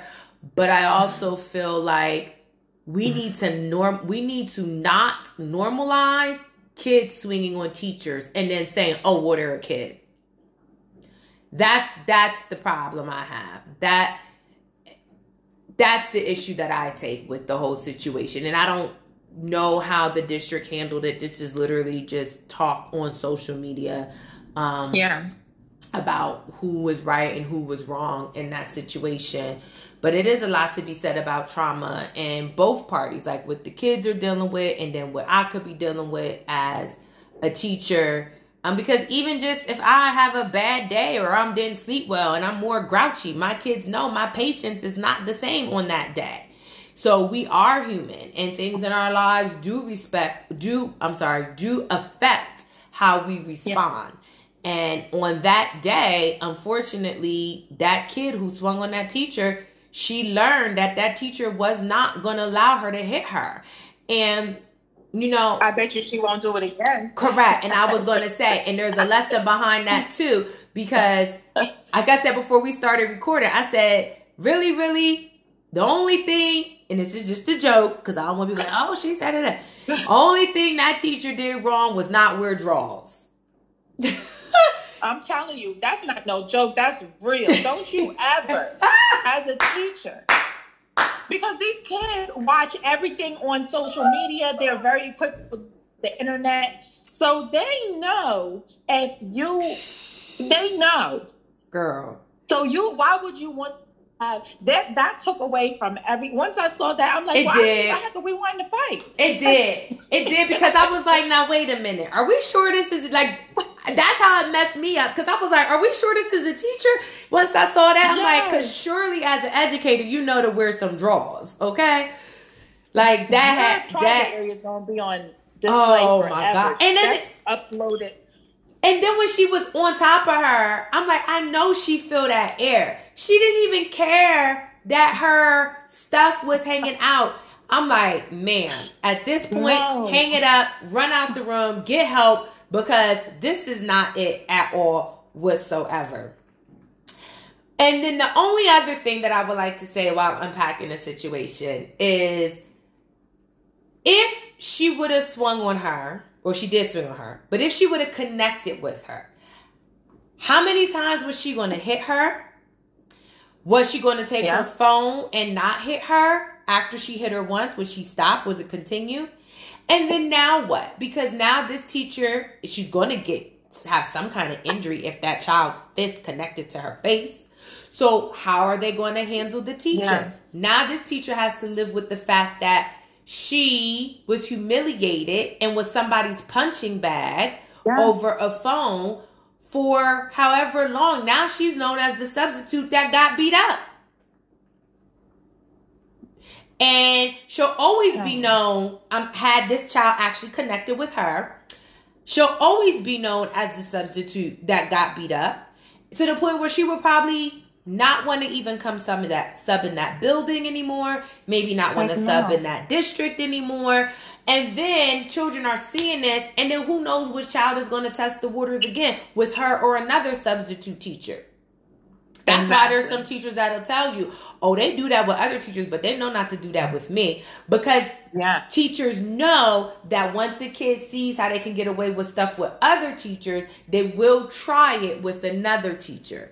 So I thought I thought about that too. Like, well, I'm sad that this could be, you know, possibly the end of her substitute teaching. Yeah. But at least she's not known as that teacher that got beat up or uh you know, you can go and be she's a punching bag cuz nobody should be But next that the teachers are going to have to um, think about the next time they get into that situation. And that is why I said mental health needs to be. There was a student over in Cumberland Valley that um, got hit, unfortunately, with a car. Mm. And um, they had all kinds of support for the students. I really love how they set up certain uh, areas for students to get help Mhm. and have a place to go, have a safe space to release that energy and to try and um, get mental health advice. And, you know, if it needed to be further, they contacted the parents and say, hey,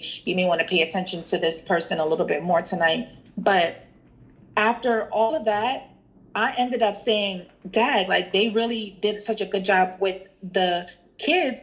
I hope that the teachers got just as much support. Mm. Do the teachers, when anything happens in a school district, Hmm. do the teachers have just as much support? Do they have um, a psychiatrist there to talk to? Do they have a safe space to go to to release? Because you have to be strong in front of the kids. Like you had mentioned your grandmother passing, and you probably witnessed so many people's strengths. But where do they go to finally release that? Because if grief is stored, grief becomes something else. Yes. So where do teachers get to go right. to to deal with that, You're right. I will say or do place? I will say that uh, when tragedy hits, we do have counseling services in place for teachers. We do. Okay. We do. Um, so I can say that, um, and I can say that it will continue. Like that is something that is in place. Um, the aftermath of a teacher being assaulted, I don't know. I don't know if, you know, do districts say, hey, I mean, administration is going to check on you. Administration is going to make sure you're good. They're going to make sure you have your paperwork file about what happened and doctor visits and all this all of that. So there is a protocol to follow when a teacher is assaulted. But even though those things are in place, at some point your mental health can only take but so much. And Exactly. it can be very gaslighting when they say, oh, put your mental health first and come to a mindfulness activity. But yet, we still see teachers getting assaulted. And that's not to blame administration because they don't have control over how students act out. But I guess what I'm trying to say is we can have all the supports for us that exist, but that still no one wants to get assaulted. And until Yeah. students and parents are held accountable, it's going to continue, unfortunately, to happen. Hmm. I'm never going to condone a teacher hitting a child. Never, ever, ever, ever, ever, ever. I will say to your point though, now that we're having this conversation, should we now consider mandatory restraint training, even if you're not a special ed teacher or an emotional support Yes. teacher? If you're even if you're just a regular education teacher, now we are entering a space where even your regular ed teachers should probably have restraint training. I could agree to that. Yeah. Because then you don't have because we already see the problem, right? But if we're here with next, we got to be proactive. So then you don't have teachers defending themselves based on what they know. They can still keep their integrity and restrain and be okay. Yes. Yeah. And I think that needs to be even outside of like a behavioral plan, Yes. like um, an IEP or something. It needs to be outside of that. There needs to be some type of clause that Mhm. allows, because unless, honestly, unless a student has a weapon, a knife, a gun, whatever, it doesn't really outline anywhere where a, ch- a, a teacher can restrain or um, put their hands on a child. even. No, no. So you become yeah, so you become sort of that punching bag to where the students can do and approach you in a certain way, and you become an area where what do you do? You have to use your best judgment or what you're trained on doing, but there's no training in that area. No. If a child is in a behavioral setting and they do certain things, the teachers and the staff there can do can restrain them. Mhm. They can put them in their and hold them down, try to calm them down. Mhm. But now that there are students that are outside of that setting that are showing this type of behavior, nothing, no, there's no, there's no paperwork nowhere. Yep. You're So spot on, I Charlene. hope, like, yes, You're spot on. That this Yeah. creates that dialogue, I hope so too. and I hope that.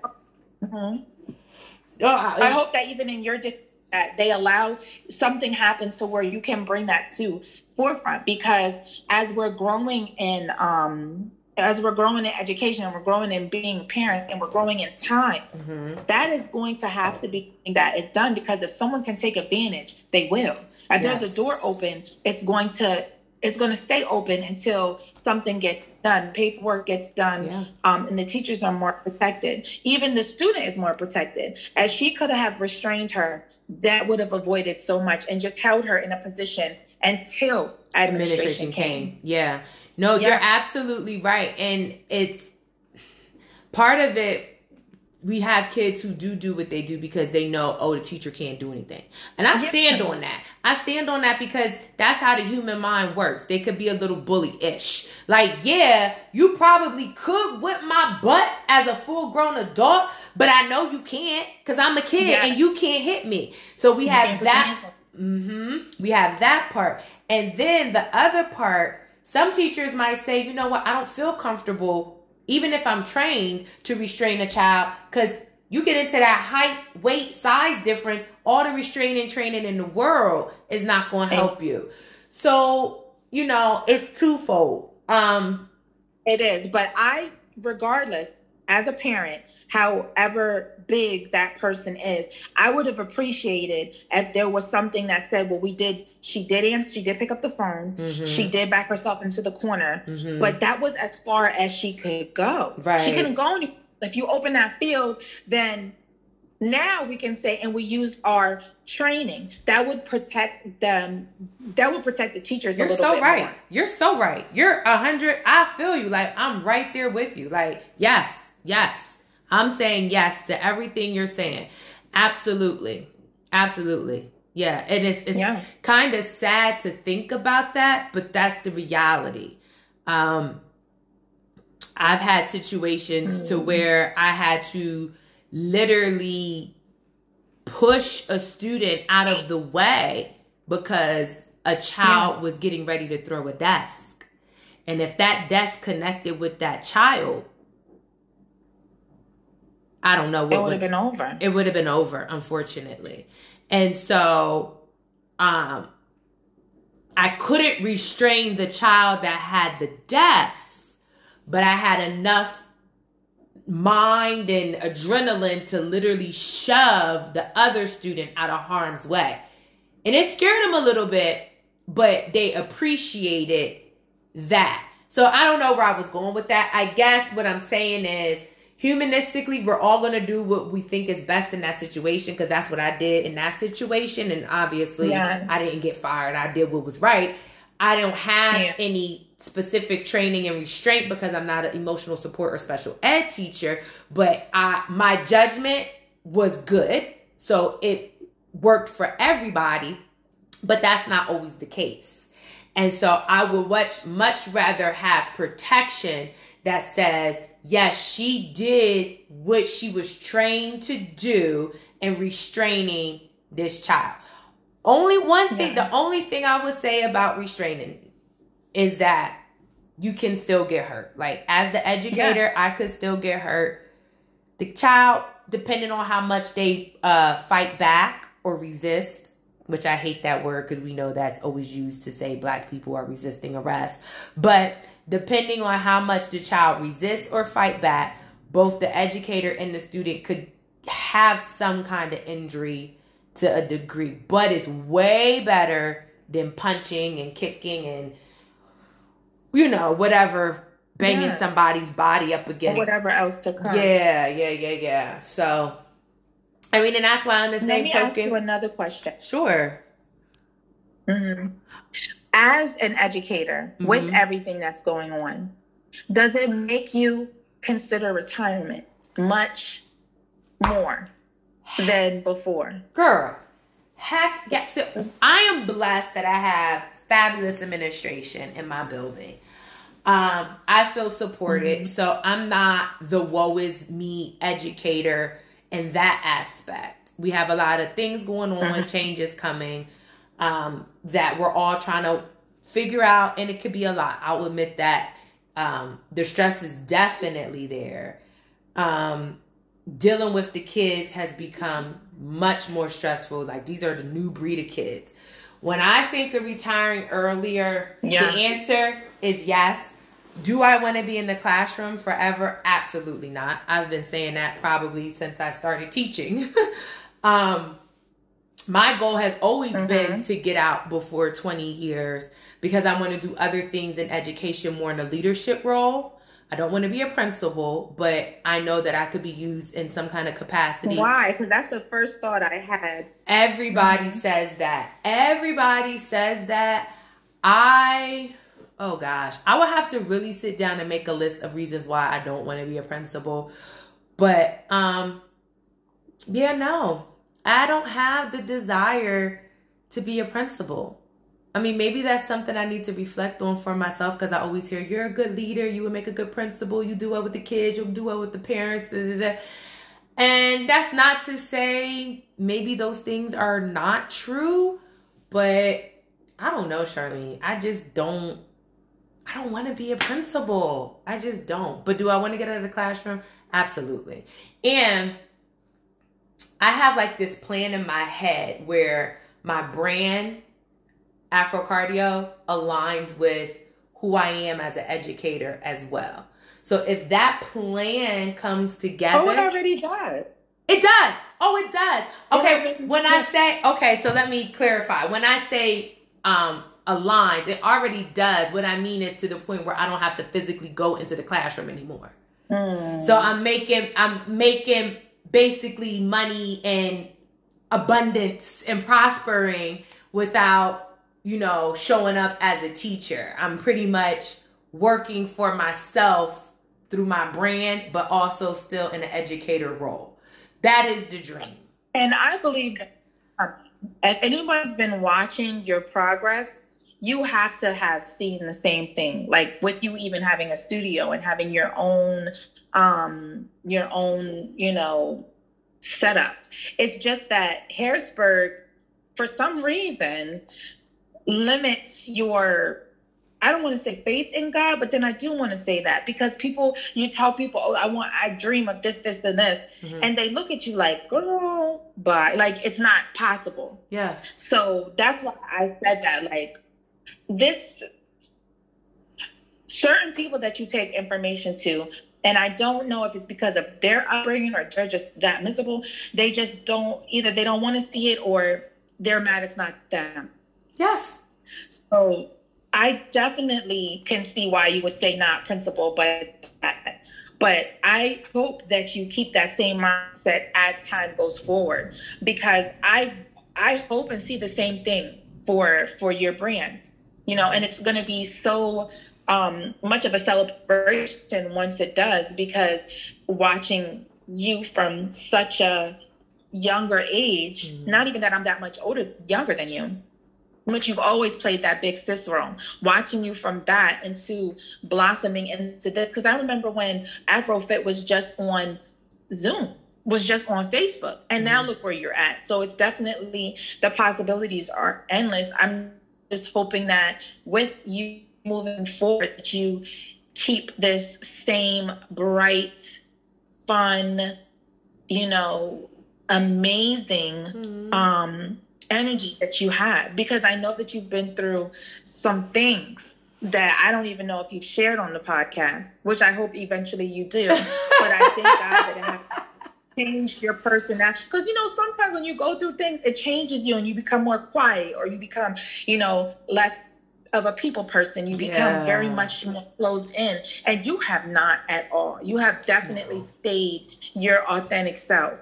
So Thank I you. just because of that, I hope that in the future, I can't wait to see how far, how much farther God takes you Aww. in this mm-hmm. journey. Thank you. I'm excited. I'm excited. And same for you too, Charlene. Like, even though, give me one second. Okay. So we did a oh little oh, pause for the cause, and Charlene and I were talking a little bit off air, and we honestly don't know where we left off, what we were saying, but we are going to wrap it up because we could go for hours and hours and hours. But I think we cover, yeah. not I think, I know we cover a lot today. We cover a lot. A lot. And yeah. I'm just grateful for your wealth of information on, you know, oh, taking care of yourself and your journey. And I'm so happy that you're healthy and you're on a healthy path. And I thank you for your words of encouragement. Um, I think before we took a little break, I was saying something to the effect of, I don't have a desire to be a principal. Oh, and do I want to retire prior to like retirement age? The, the answer is absolutely. Uh, uh, if I could retire by 40, I would, but that would be a lot of Afro cardio happening um, full time. Mm-hmm. But you know, God. Well, let's pray that. Let's yeah. pray that because that's what you really want. So let's put that out in the atmosphere. Amen. So that, you know, he that can run that, read it. Let's write that down. Amen. Let's definitely pray that so that your desires can be. Because who wants to be? You don't want to wait till you actually have to retire at 60 and be doing this. Yes, right. in your youth would be the perfect timing. Yeah. You can travel with this. You yeah. can do so much more in your youth. So yeah. let's pray and touch Amen. and agree with that. Amen. I agree. And then I still have that educator side of me that's not going anywhere. So I have a, a, a passion to do leadership work. Um, outside of education. I'm sorry, outside of the classroom in education.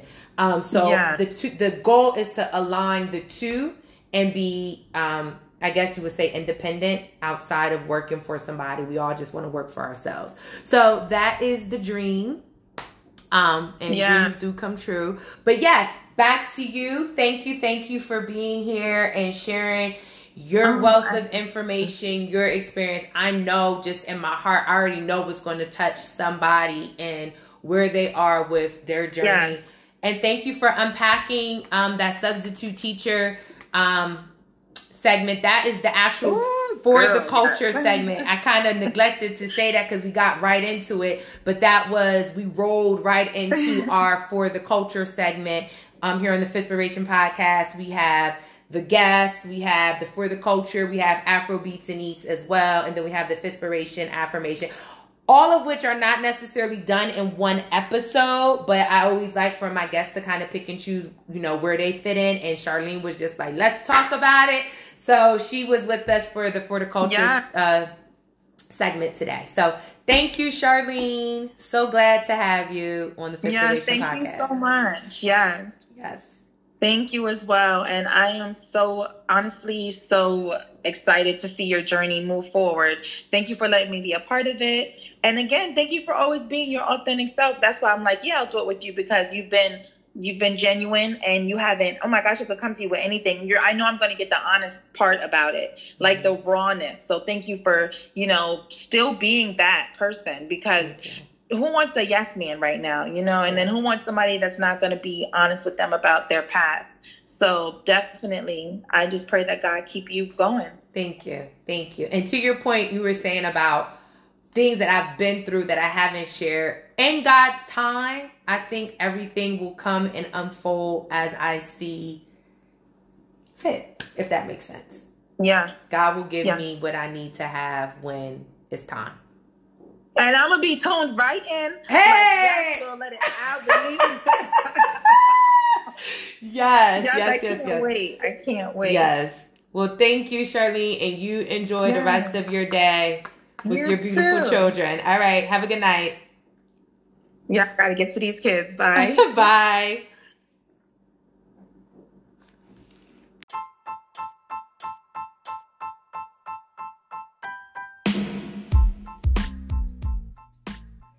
Thank you, thank you to my good friend Charlene for joining me on the Fitspiration podcast for episode 12. You know, it takes a lot of courage and strength to be transparent as Charlene was um, on this episode. And that is one thing that I've always admired about Charlene, um, even from a young age. Um, us in middle school, middle school, growing into teenagers and then young adults and even into womanhood. She's so brave. She's so courageous. She has no problem sharing her story and being transparent. One thing about me, I love authenticity. Um, you know, sometimes we confuse transparency with authenticity. We look for people to um, be transparent and spill all the beans um, in their personal life. And if they can't be transparent, then we say, oh, that's not real. Um, but I beg to differ. I think that um, transparency is more about what you're comfortable in sharing, and then whatever that is that you're comfortable in sharing, you show up authentically. And that's what I feel like Charlene has mastered for as long as I've known her. Um, so again, thank you, Charlene, for your courage, your authenticity, your transparency, um, to share to share your story and your journey to uh, body positivity. And um, I think it's safe to say that we are defining body positivity as seeing yourself in its best way, in a healthy way. Um, she wanted to do the BBL, but then when she couldn't, she realized, uh, you know what? Doing this in a more healthy way or getting healthy, period, is more important than the BBL. And that is what I just find um, so phenomenal about her story. Um, like many of us, um, weight weight gain happened over the pandemic, and um, you know you you do get uh, influenced uh, by social media, and you want to run and go do the quick fix. But when we can transform our mind, we transform our body. She realized that overall, what she really wanted was to be healthy. And she did not, in the end, need the BBL to do that. So thank you again, Charlene. So, speaking of our body and body positivity, today's episode's Fitspiration affirmation is about the body, um, specifically eyes, arms, and legs. I am grateful for eyesight. My eyes allow me to see the people I love. They help me to navigate the world easily and appreciate just how stunning the world is. My eyesight can help others who cannot see. It allows me to be creative and gives me my independence. I can read and learn easily. My eyes allow me to simply see the world, and that is a wonderful gift. My arms. I am grateful for my arms. My arms can wrap people I love in them. They allow me to hold things, write, type, and touch. They are strong. and I couldn't give great hugs without them. I can carry my sleeping children to bed with them or help my grandmother brush her hair with them. They enable me to do so many things like drive a car, ride a bike, and swim. Legs. I am grateful for my legs. My legs allow me to walk, run, jump, and skip. They are strong and carry my body around. They take me to the most amazing places and work hard for me every day. My legs allow me to run, which I love. They take me for walks and are my best mode of transport. They help me achieve my dreams, play sports, and ride my horse. I am very grateful for my legs and all they enable me to do with ease. You know, of course, we know um, there's more to our body than just what is on the outside physically. But when we do think about body and our um, body positivity, health should be the number one thing that we take into consideration. And so the reason why we want to take good care of us of our body is so we can enjoy all those things that we are so grateful our body does. So yes, aesthetically pleasing is always fun and it's a good thing to look good and feel good on the outside. But inside is what helps us look good on the outside. So if we take care of ourselves within first, it shows up on the outside. So then we have that agile body for those arms to hug and embrace the people we love. We have that healthy eyesight to see the beautiful things, the gift of life every day. And we have our legs to move and walk and exercise and dance and do all the things um, to transport us to do all the things that we love to do, whether by ourselves or with our children or with family. So, when we think about body positivity, I like to think about a positive mindset that gives us a positive outlook, that gives us a positive body. Once again, thank you, Charlene, for joining us and sharing your body positivity journey. I'm so happy for you. I'm so grateful that you did it naturally. Um, I mean, I know you you ended up having to do it that way, but you know, with the risk of the BBL, especially when I hear from people that I love, of course, I get scared. so, I, on the selfish personal side, am glad that you um, went on this journey in the most healthiest way for you in your body because that is also a part of what body positivity is all about what works best for your body so thank you charlene and before we get up out of here on this extended, I'm going to call it an extended episode of the Fitspiration podcast because I think we're double the time. But hey, that's okay. Sometimes that's how it goes, and it is what it is. That's how it flows. And the thing about podcasts is you can always pause it, come back, finish it at a later time. But before we get out of here on this extended episode of the Fitspiration podcast, please mark your calendars for the fourth annual Afro Beats and Eats Juneteenth celebration in Harrisburg, Pennsylvania. So you if you are not in the Harrisburg, Pennsylvania area, you can come join us. but for my locals who are in the Harrisburg, Pennsylvania area, this year is our fourth annual Juneteenth celebration Afrobeats Neats. It's where we bring our Afrobeats dance workshop with a healthy eats luncheon. What I what do I mean when I say for the culture Juneteenth? Well, we all know we're celebrating the rich, rich culture and the freedom of black slaves for Juneteenth, which we can say is the whole month actually. And what better way to do that than with a culturally accurate um, Afrobeat, African dance, hip hop dance workshop, and belly dancing. Yes, belly dancing is back this year. We had it last year. um, for the first time. It was a hit. We all loved it and enjoyed it. And belly dancing is back this year.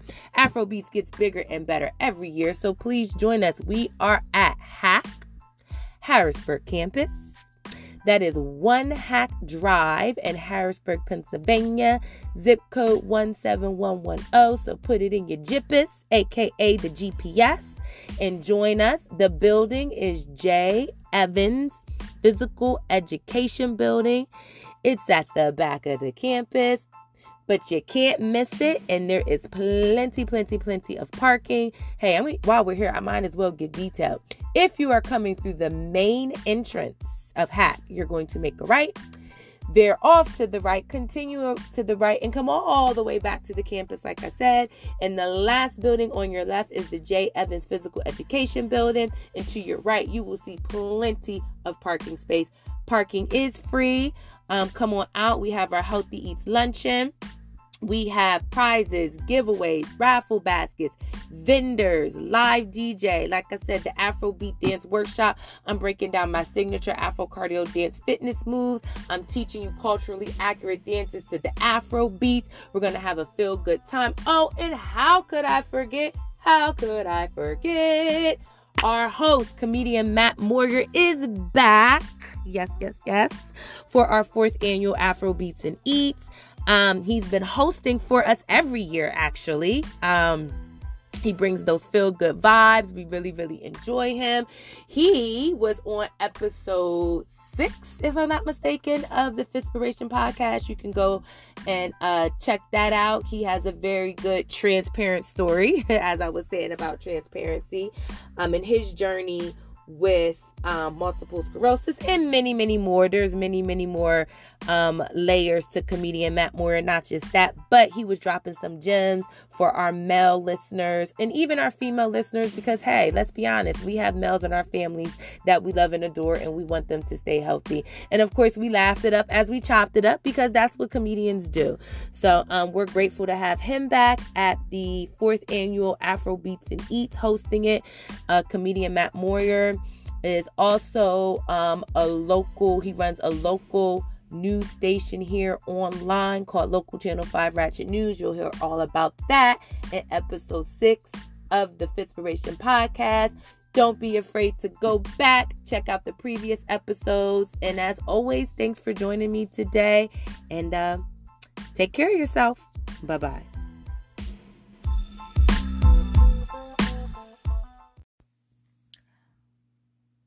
I have been remiss in mentioning two things. Um, first and foremost, always have to give credit where credit is due. I got so excited talking about Afrobeats and Eats that I did not say um, where our Fitspiration affirmation came from this episode. Today's Fitspiration affirmation comes from the book Finding Gratitude Simple Ideas That Can Change Your Life by Rebecca Lip and Nicole Perry. Secondly, I did not tell you the date. I don't believe I did. The date, the date I am referring to, the date for the fourth annual Afro Beats and Eats. Can you tell I'm excited?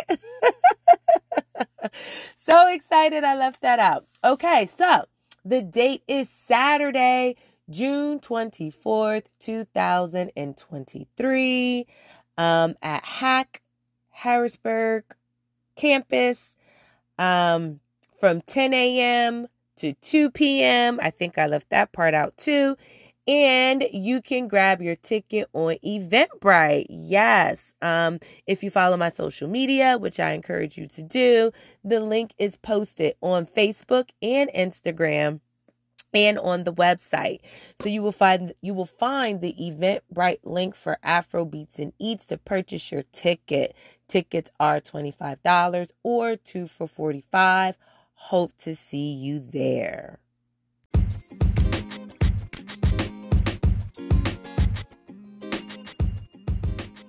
Thank you for joining me today. Follow me on Facebook at Ashia J Afro Cardio. That's Ashia, A S H I A J, Afrocardio, A F R O C A R D I O. Follow me on Instagram at Ashia J underscore Afrocardio. And you can visit my website at www.ashiajafrocardio.com.